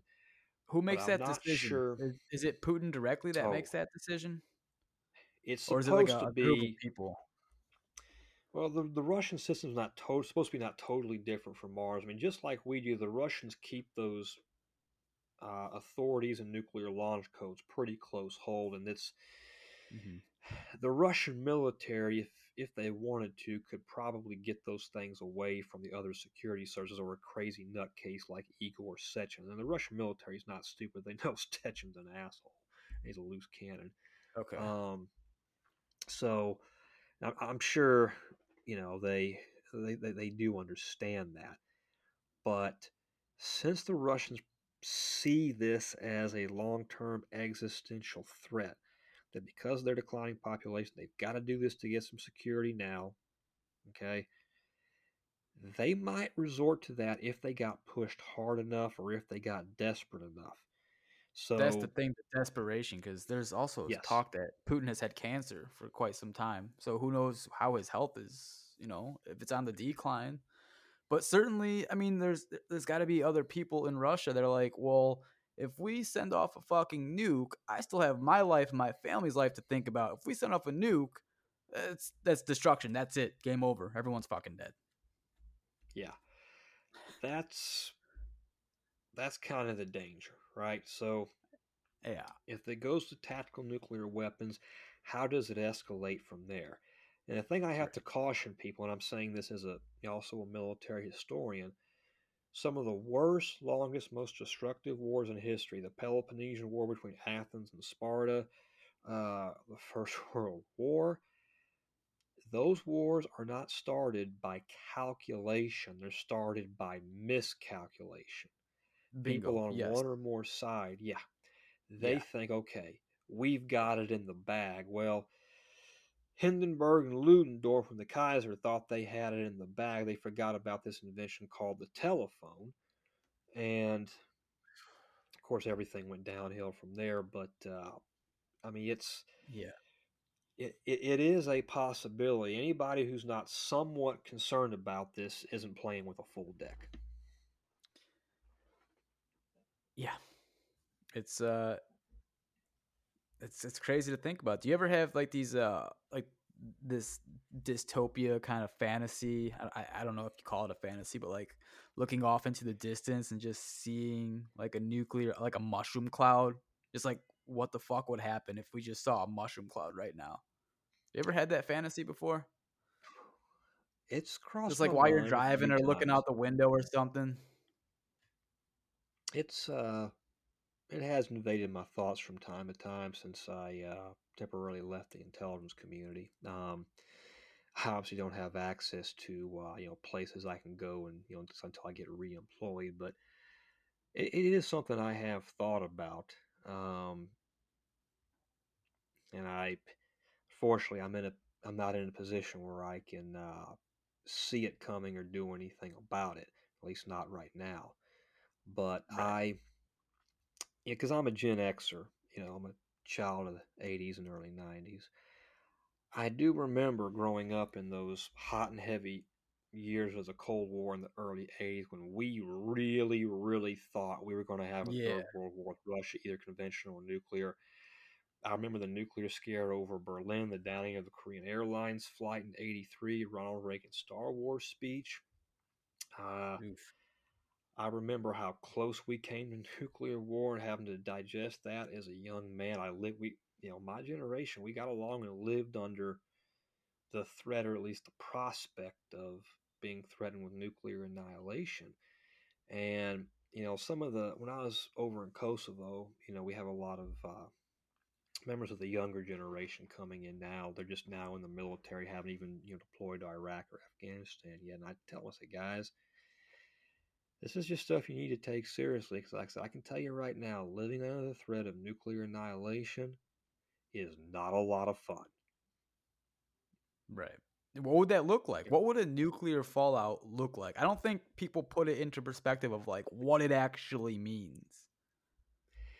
So it would depend. Let, let's say it. Let's say it did escalate to Let's, nuclear weapons and, and some kind of strategic nuclear exchange. It, it it doesn't always have to be all out. There's a lot of ways it can go. It can start out in Ukraine, escalate to Europe. Maybe we come to the negotiating table. Who the hell knows? Or we retaliate and they retaliate. Now, if it's a if you're talking about like a first strike scenario, um, the Russians have much more limited nuclear options than they did during the Cold War. They just had massive numbers of warheads, and we have some missile defenses up like the THAAD system that can knock some of those things down. But they would want to probably concentrate where they could do the most damage to make it harder for us to strike back, which are not going to be able to stop us from striking back. We still got our nuclear submarines. That's why we have three legs of the nuclear triad. They can't take them out. But hypothetically, yeah, we- man, I forgot about those things. yeah, we got a ton of those. We actually got a lot more of those than the Russians do now. You know, Yeah, so you can take yeah. even if you did take NORAD and Washington D.C. and the bomber bases without us getting the bombers in the air, which you wouldn't. We get plenty of them in the air. Those uh, Ohio class ballistic missile submarines, we got a lot more of that firepower than the Russians do, and let me assure you, those things don't miss. Just blew my People- mind, people- man. Yeah, people, people I can't believe I forgot about that that shit. submarines. But let's just say that they did go. What what they might do is go for a what we call a command and control decapitation strike. So they would want to hit major command centers where decision makers are. That's going to be Washington D.C. and the White House, where the National Command Authority and the National Military Command Center is. That's basically underneath the Pentagon. They'd want to take that out, and they'd also want to take out if not our early warning sites, they'd want to take out NORAD in Cheyenne Mountain, Colorado, and then they'd probably want to take out, uh, oh God, was it uh, Tinker Air Force Base, and then maybe Dyess Air Force Base in Texas, um, Whiteman Air Force Base in the Dakotas, and Barksdale Air Force Base are strategic air bases. If they were going to go for trying a to paralyze us. uh, that if they were going to go for a decapitation strike, that's what they would throw all their nukes into doing is hitting those facilities. Now, they shoot their missiles over the poles. Well, I mean, our satellites are going to photograph it. Even if you take out the White House, NORAD's going to be around for a couple more minutes. It don't take but five to ten seconds to transmit those codes and commands out. Then you got all the land-based silos. You got to try to hit those too. Um, but if it was just a command and control strike to take out our ability to do command and control, those are probably the places they would try to hit first. Now, the intelligence community, um, a lot of my you know friends and colleagues that work there, again, they, they they've long since anticipated this, and I'm sure they've got contingency plans to deal just with that. So let's say the Russians do that, and okay, we retaliate. Maybe they decide we inflicted more damage on them. They want to inflict more.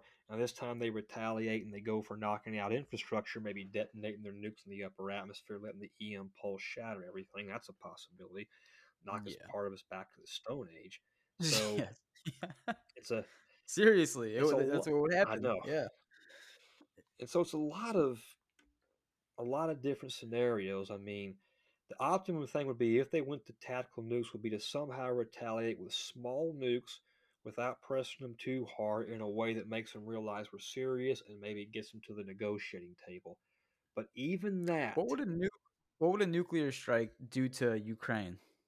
Like, what would- what would happen Uh, well- if they just shot off a nuke and it hit Ukraine? What What would happen? it, it would it would depend on well it would depend on what kind of nuclear weapon was used what's the yield what kind of delivery system was it? Where was it detonated? If you're talking about let's say a uh, oh one of the russian right well i can't i can't go into any detail of what i know about their weapon system. It's all classified. But in general let's just say let's just say they detonated a 500 kiloton nuke over Kiev, or Kyiv as the Ukrainians call it.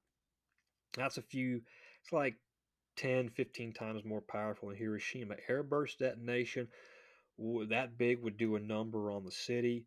It would maximize the amount of uh, uh, catastrophic heat damage, would smash a lot of buildings. It, it would devastate the city. I mean, it would be really, really bad and the initial wave of casualties probably be well in the hundreds of thousands instantaneously dead. After that, you probably got maybe a million people burned, blind, dying of radiation sickness. Uh, would pretty much probably overwhelm whatever medical resources they have out there. That's one way. Or if it was if it was the Russian military that was in charge of planning the strike, they'd be probably less likely to plan a strike on Kiev than they would Ukrainian army units. They'd most likely go for Ukrainian army units where they can hit them out away from a civilian population, but do the Mm. most military damage that would minimize damage to their forces on the ground. But that could be that could come down to is it the Russian intelligence services like the FSB that want to plan the strike or the Russian military? Because they get two totally different things depending on who's actually calling the shots.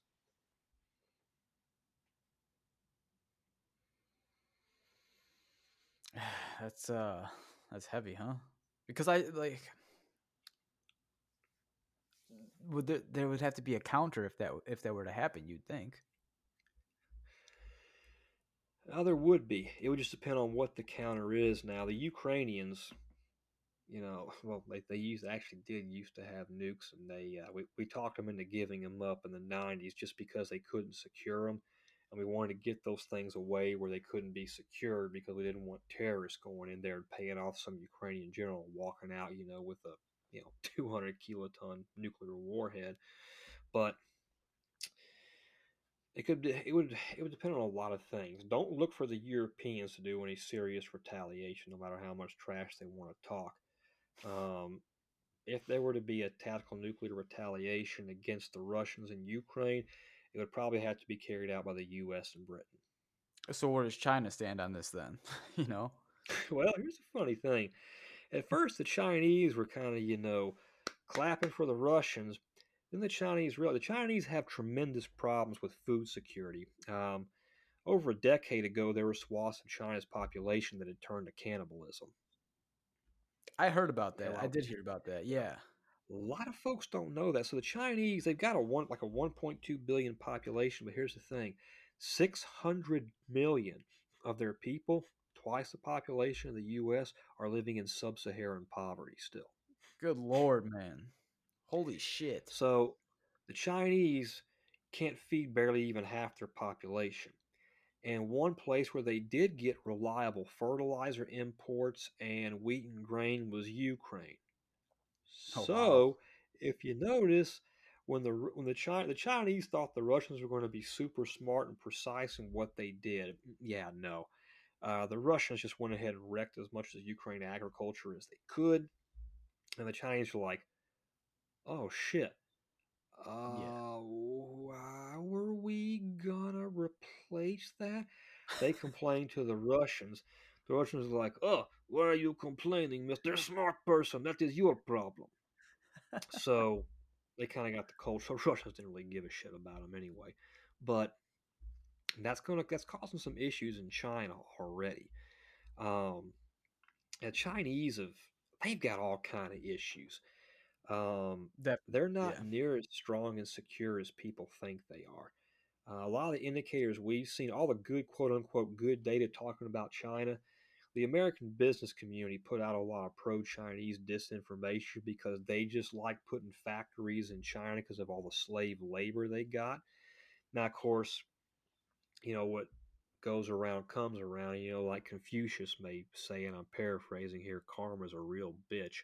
Mhm. Um, right around 2014, 2015, a lot of Western companies started leaving China because what would happen is Chinese Communist Party bosses were literally raiding the bank accounts of all these US, Canadian, and European firms.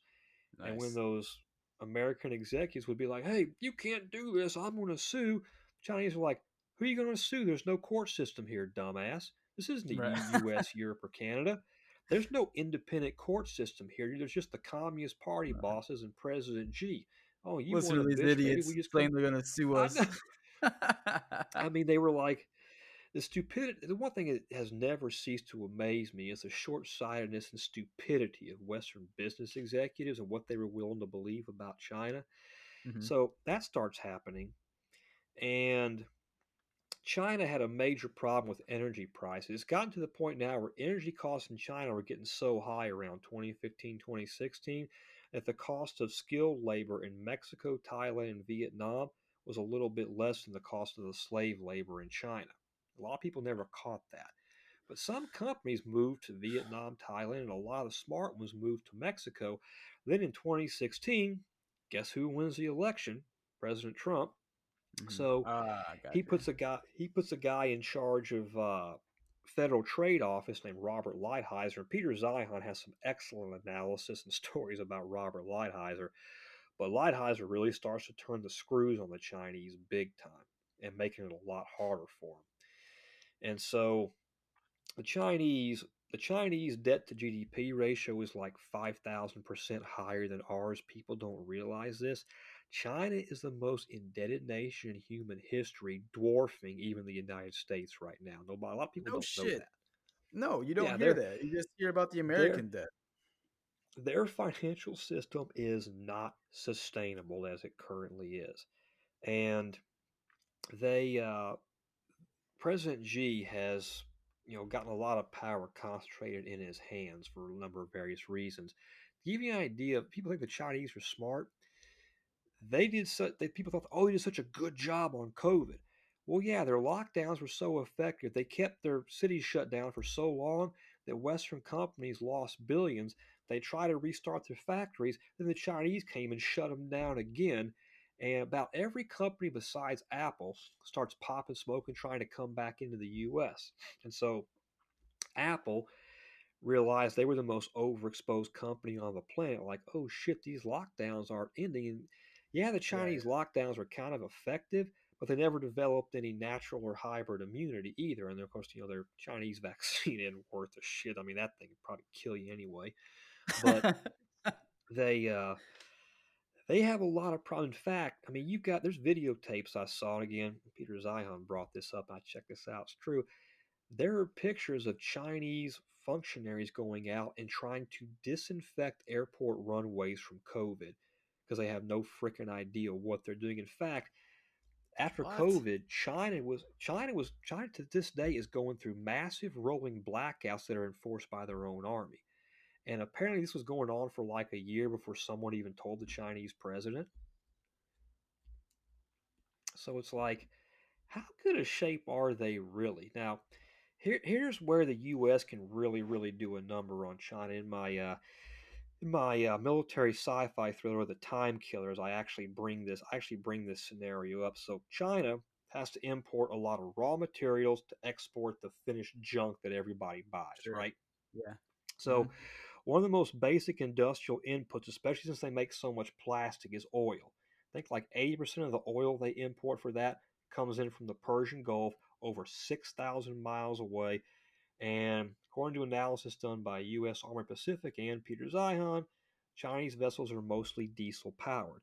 They sail about a thousand miles and they run out of gas. And yet it's about 6,000 miles to the Persian Gulf. Do you see the problem here? Yeah. so they can't secure it. The U.S. has been securing China's energy imports since the 1970s when Richard Nixon made that deal to bring China on our side against the Soviets, and we've continued to protect all their oil and gas shipments coming out of the Middle East, except it's starting to go away now. But I digress. So there is that. We, if we embargoed and just sunk, got a little bit away from the Persian Gulf, we could sink every single Chinese flag oil and gas tanker and blockade it. There's not a damn thing they could do about it. The other place where China is vulnerable is look at geographically. If you look at geographically, with the exception of North Korea, China is ringed by U.S. allies India, Thailand, Vietnam, Malaysia, Indonesia, Australia, South Korea, Taiwan, kind of Taiwan, Japan. Okay? Yeah.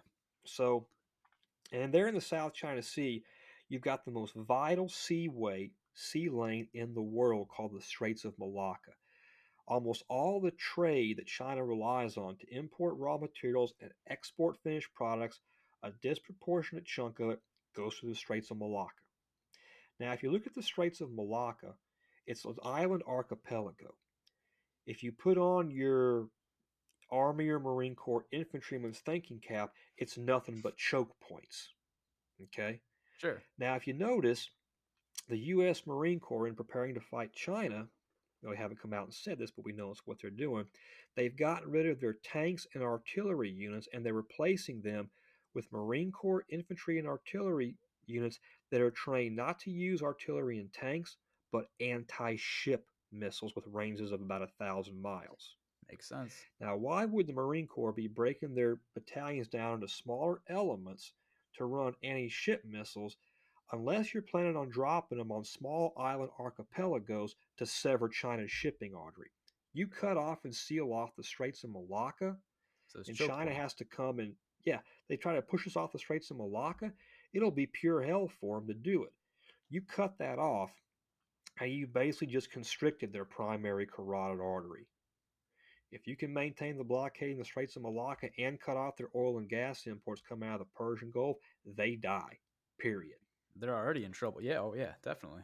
That's interesting. And, uh, uh, and with energy prices going haywire in China right now, if we did that, oh, oh boy, would things get interesting. Now, I'm sure a question some of your listeners have is okay, what about China taking Taiwan? Well, yeah, I was actually about to bring to that up.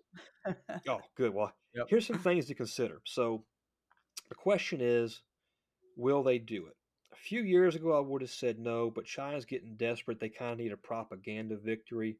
And the thing about the Chinese is they have a historical tradition of shooting the messenger. That's where the term comes from. It was always the Chinese that do that.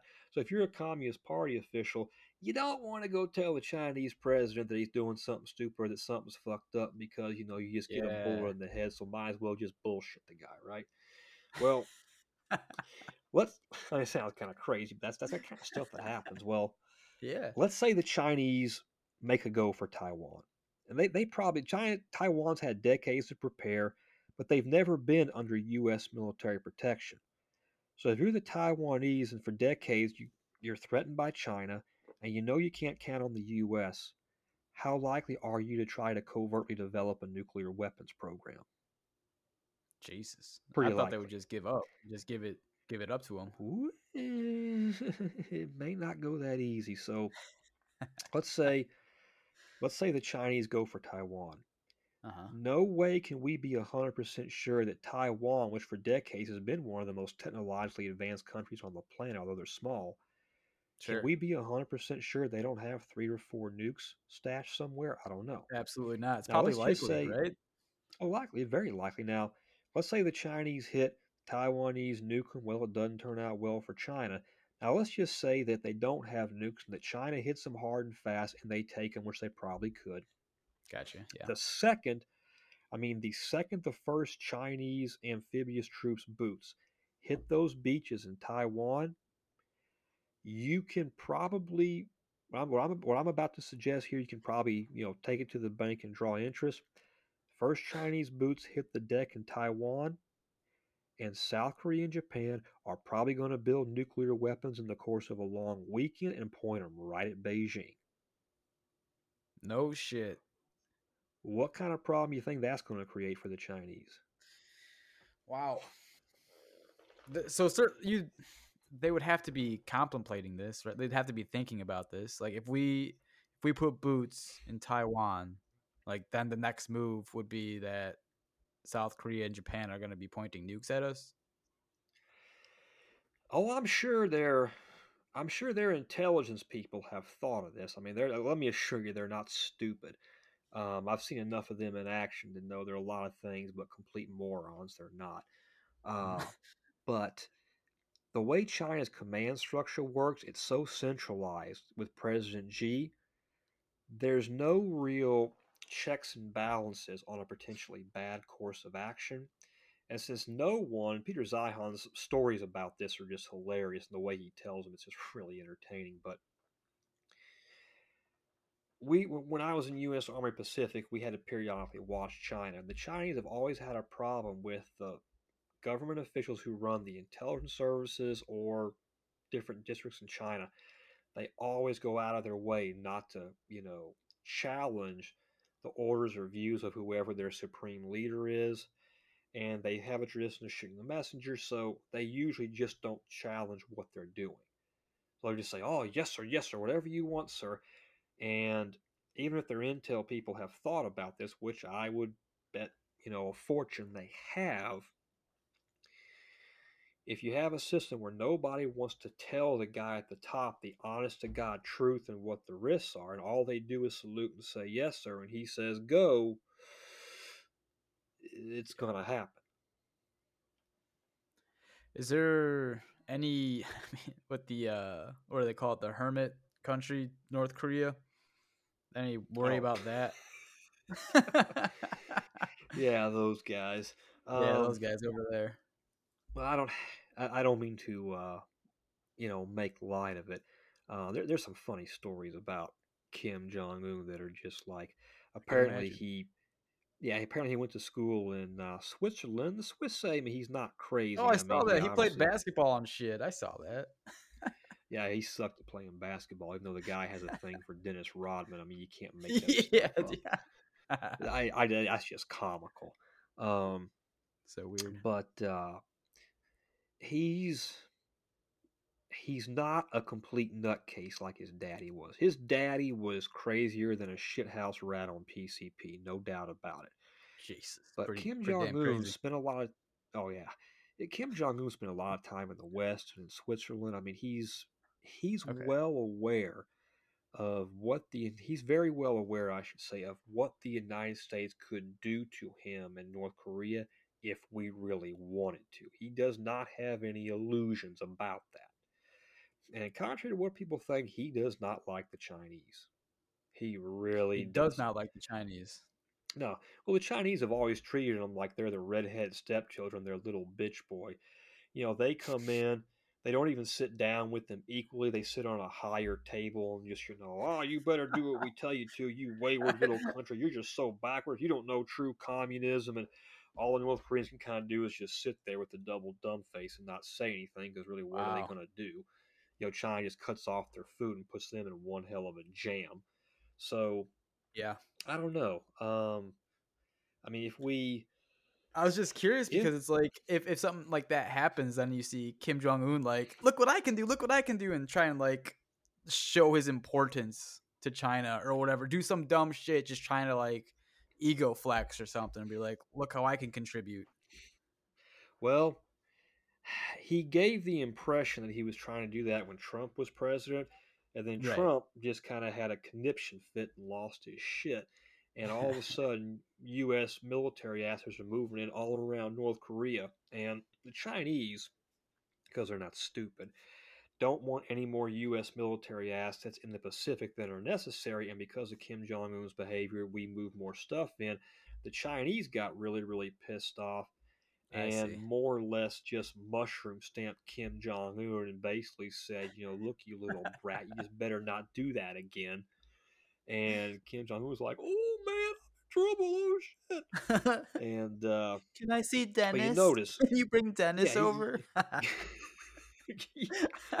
and he he he kind of he kind of quieted down after that. I mean, he's you know, he wasn't raised with just North Korean propaganda like his you know stupid father was. Kim Jong Un, he was raised in Switzerland. He studied about the U.S. He is aware of how the world works, and he has no illusions that if the United States wanted to.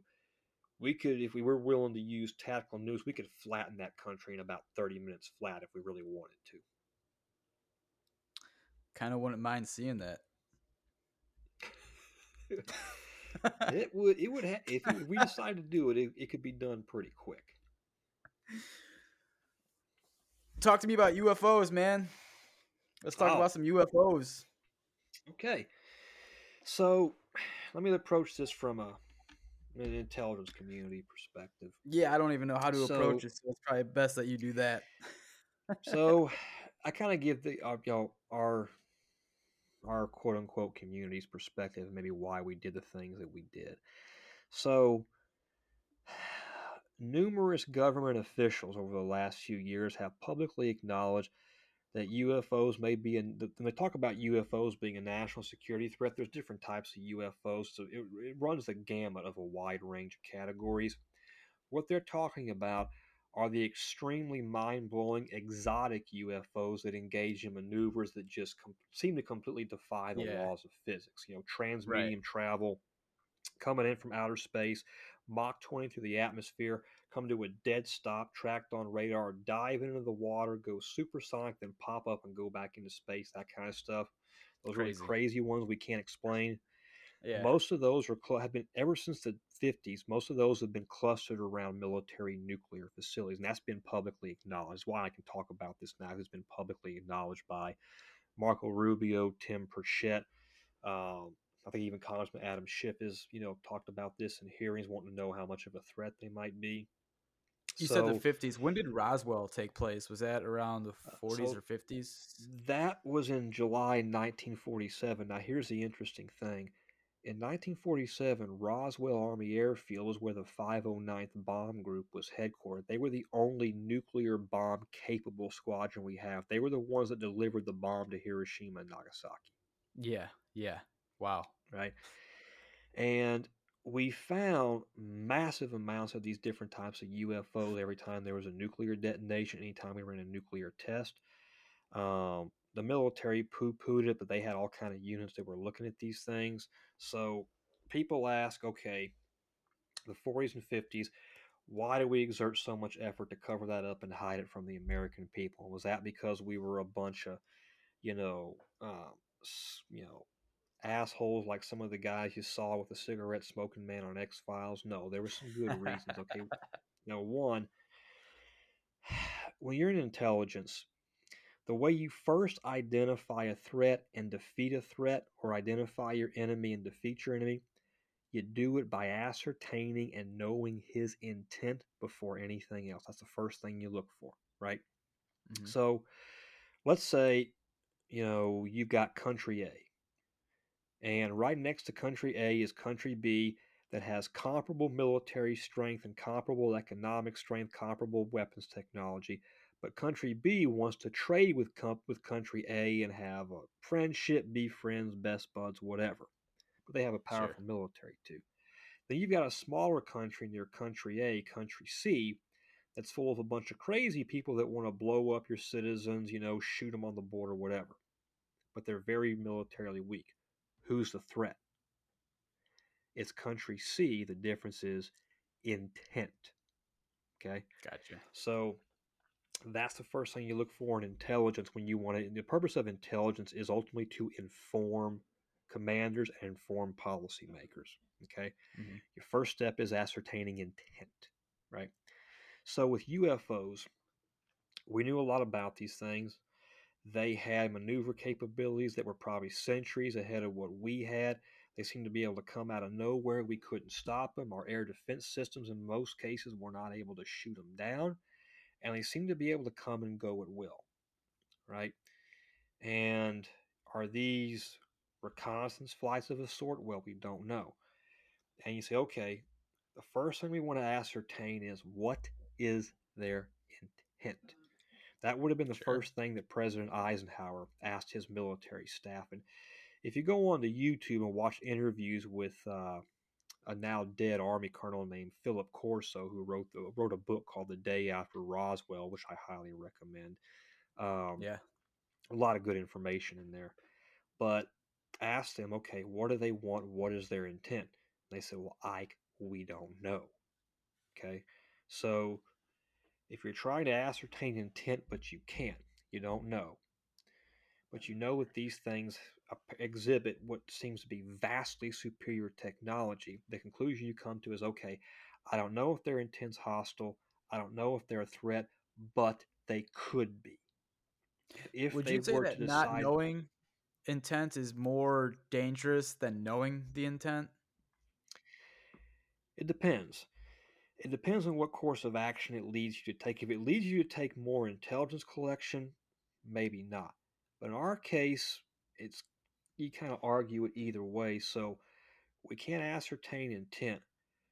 But if we know they have superior technological capabilities, then we have to plan for them becoming hostile as if it is an Sure. absolute certainty. And if we in the intelligence community and the Department of Defense and the defense industry don't take steps to do that, then we are derelict in our duties. Period. Full Yeah. stop. Answers my So- question because like if you don't know their intent, you kind of take your your foot off the pedal of the gas uh, because you don't Yeah. know their intent for a second, and then they just come and you know wipe you out. Yeah, and so that was the challenge the U.S. intelligence community faced.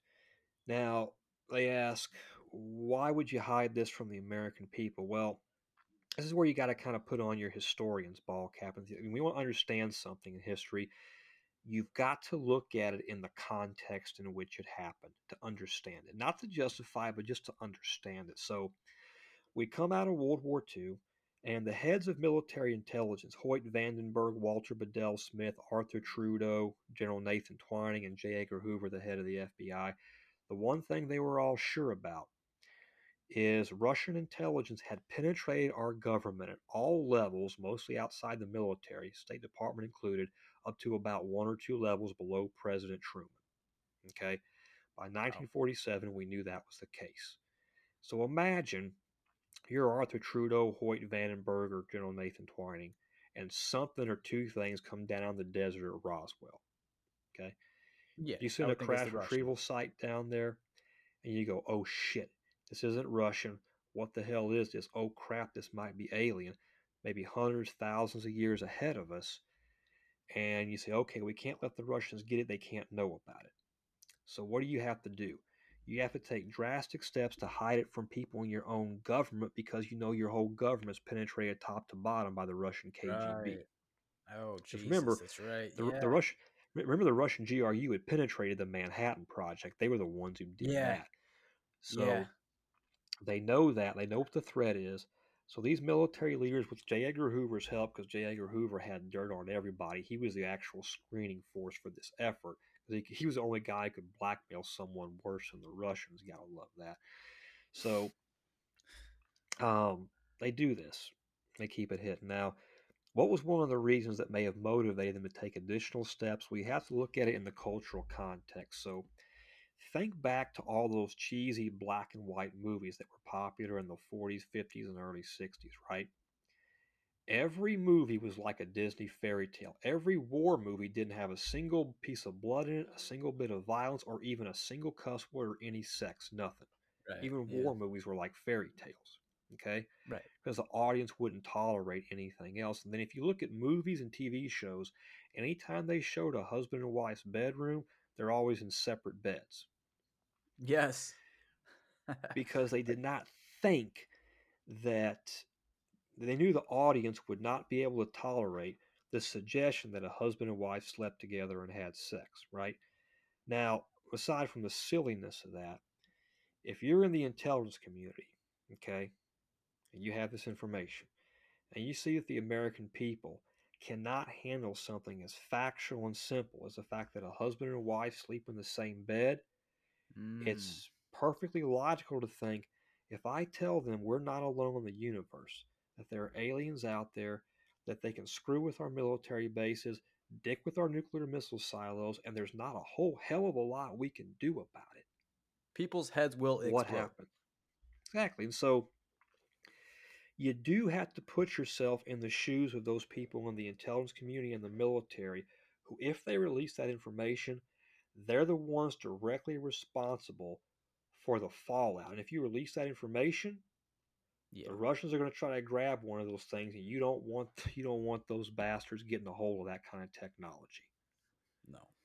So they no. they had good reasons for doing those unpopular steps that they took. I Um, appreciate it. Yeah, I understand it's- that. uh, it's- Definitely. I mean, it's it's good that you do because it's you know a lot of people just don't stop and think about that. Now, what I did see happening in the intelligence community before I left a few months ago, a lot of highly classified information related to UFOs that was compartmented in you know various black programs. A lot of that stuff was being downgraded and pushed down to the top secret level where people like me could look at it. And I saw a lot of stuff that I'll probably have to take to the grave with me and I can't discuss right now. All I can say is wow. But a lot of other in, lot of other bits of information about that topic in the next few years probably are going to be declassified and pushed out to the public. And that is something to pay attention to and oh. scrutinize because it'll give you a window into why certain policy decisions are actually being made. Wow. Jesus, man. So they're here. Well, I can say they it is real. They whatever they are, they've been coming here since at least 1945. Um, there Well, are there's people- depictions back in like the um way back when with like uh with pyramids. There was um depictions Mm-hmm. in pyramids of you know UFOs hovering above the pyramids. Like there's writings throughout history about this shit. Yes, and so it's they've been here for a long time, and as far as the United States is concerned, when there's an explosion in those sightings, it seems to happen after we split the atom at Trinity. That, if you look at it from an intelligence, just a broad data analysis standpoint, it Can you goes explain that? I don't know what that is. What Okay. The Trinity. Oh, Trinity was the name of the test site where we tested the first atomic bomb. Gotcha. Okay. the Manhattan Project. That was that was where we tested it. We tested it to see if it would work. And we said, "Oh, holy crap! Let's go drop on the Japanese now." So, it if you do it from a raw data analysis standpoint, if you're putting together some kind of a uh, a line chart, you're tracking UFO sightings for the last few hundred years. We split Yeah. the atom at Trinity, and then the activity Yeah. takes off. That data, that data analysis is open source now and has been done. So we have to consider when we detonate nuclear weapons above a certain yield, are we possibly advertising our existence to other civilizations out there? And if we do that, might we one day catch the attention of one that's perhaps not so friendly? Interesting.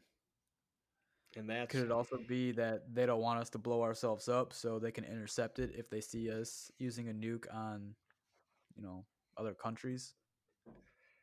I suppose that's possible.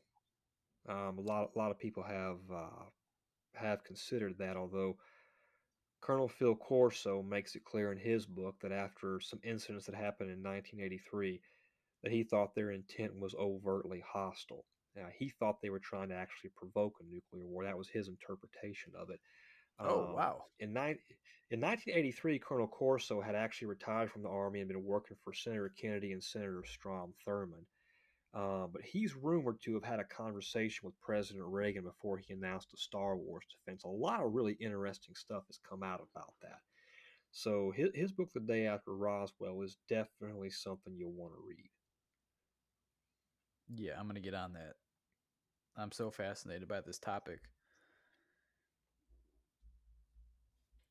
So there's there's all that, and then uh, Who was the gentleman else. that uh worked for the uh the military, I think, and it was he um he said he saw the UFO and he's like working in these mountains, I guess. The hell's his name? I forgot it. Uh, it was, was it the guy that worked for Lockheed, No. Don Phillips? Wasn't no, it wasn't him. He like he was on the Joe Rogan podcast too. He's like a really big name in the UFO uh, community. I Bob Lazar? That's, that's the one. Yeah, Bob. Bob Yeah, Lazar. Lazar. Yes, yeah. Yeah. Yeah. What is your uh what's your take on him? I'm not hundred percent sure, but he talked about things like Element 115 back in like 1989, Mm-hmm. and it just so turns out that Element 115 does actually exist in our universe. So Crazy. that does give him some credibility, and I don't think I could just be dismissive of the guy. I mean, he he did work. I want to believe. I think it was at Los Alamos National Lab. I think I think that has been confirmed. Um, gosh, I, I'm not 100 percent sure about the guy, but the stuff he said about Element 115 that people thought was BS back in you know 1989, 1990. Turns out Element 115 a number of years ago we figured out can be made and does exist in our universe. So I don't think we can just be dismissive of the guy. and We probably got to at least consider the fact that he might have been telling the truth. Sure. Do you uh, do you consider the facts of people that have been abducted as well? I mean, so many people have. It's hard to tell who's telling the truth and who's not. Who wants the spotlight or who's like being honest, and it's too hard. People are complex, like we said at the very beginning of this podcast. Sure. So the the UFO topic and UFO community in general is a complex thing, right? It's very complex, very nuanced. Um, there are a lot of charlatans in the UFO community. You know, make no mistake about it. Sure. Um, some of these guys are obviously charlatans. I mean, you get a lot of these people, they've never worked in the intelligence community or military intelligence. They've never held a security clearance. They really don't know that much. But at the same time, there are credible sources that have come forward, like Colonel Phil Corso, like Richard Doty, and there are still a handful of researchers here and there that just looked at the UFO topic from just straight technological research, like Nick Cook, that have actually done some good, compelling research that is worth reading. Knowing what you know now, do you what do you believe about the UFOs? Like, do they live in our ocean? Well- Are they from a different dimension, a different galaxy? I honestly can't talk too much about what I believe on it. Um, this is one of those. This is where I gotta start tap dancing a little bit because I there's certain things that I'm just sworn to secrecy on. Gotcha.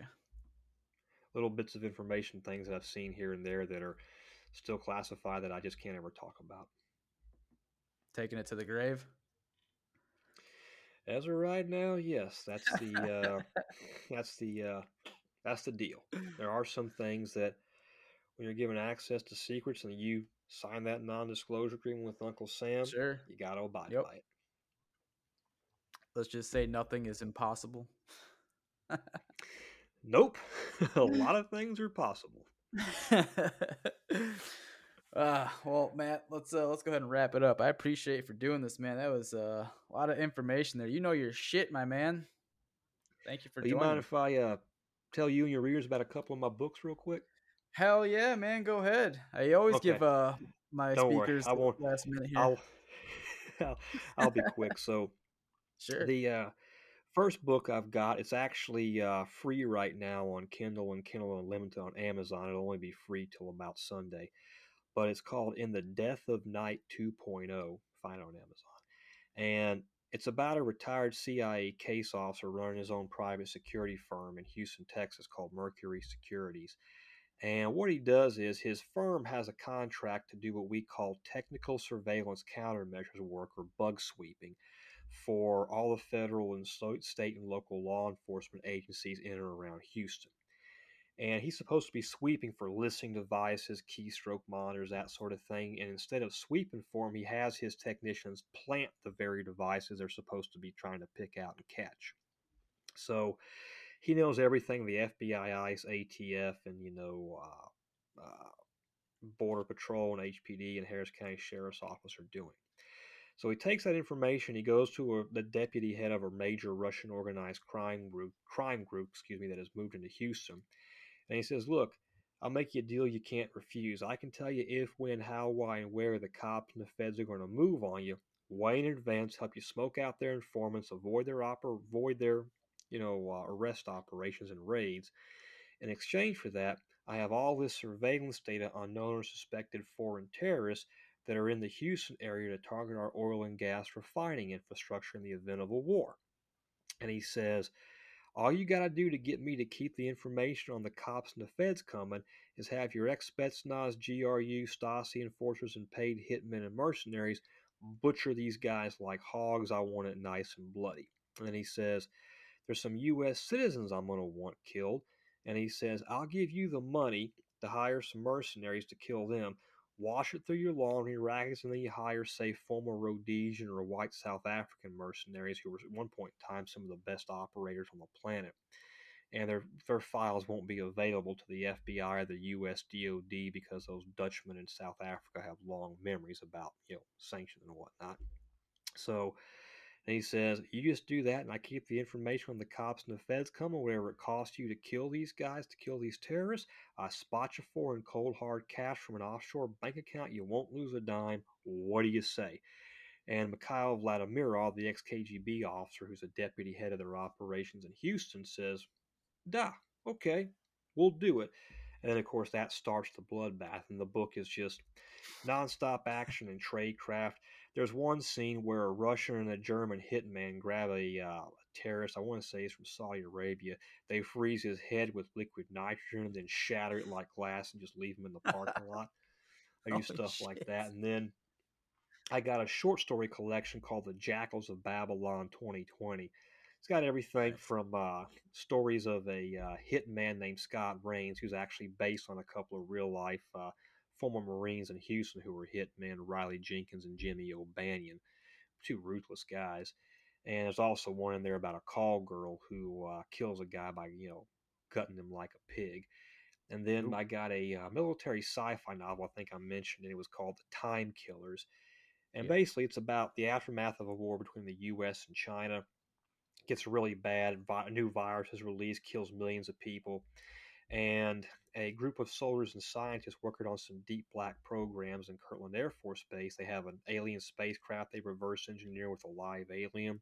They basically figure out how to go back in time, and they're all Gen Xers like myself who so grew up in the 80s and 90s, served in the military, went on to work in the intelligence community.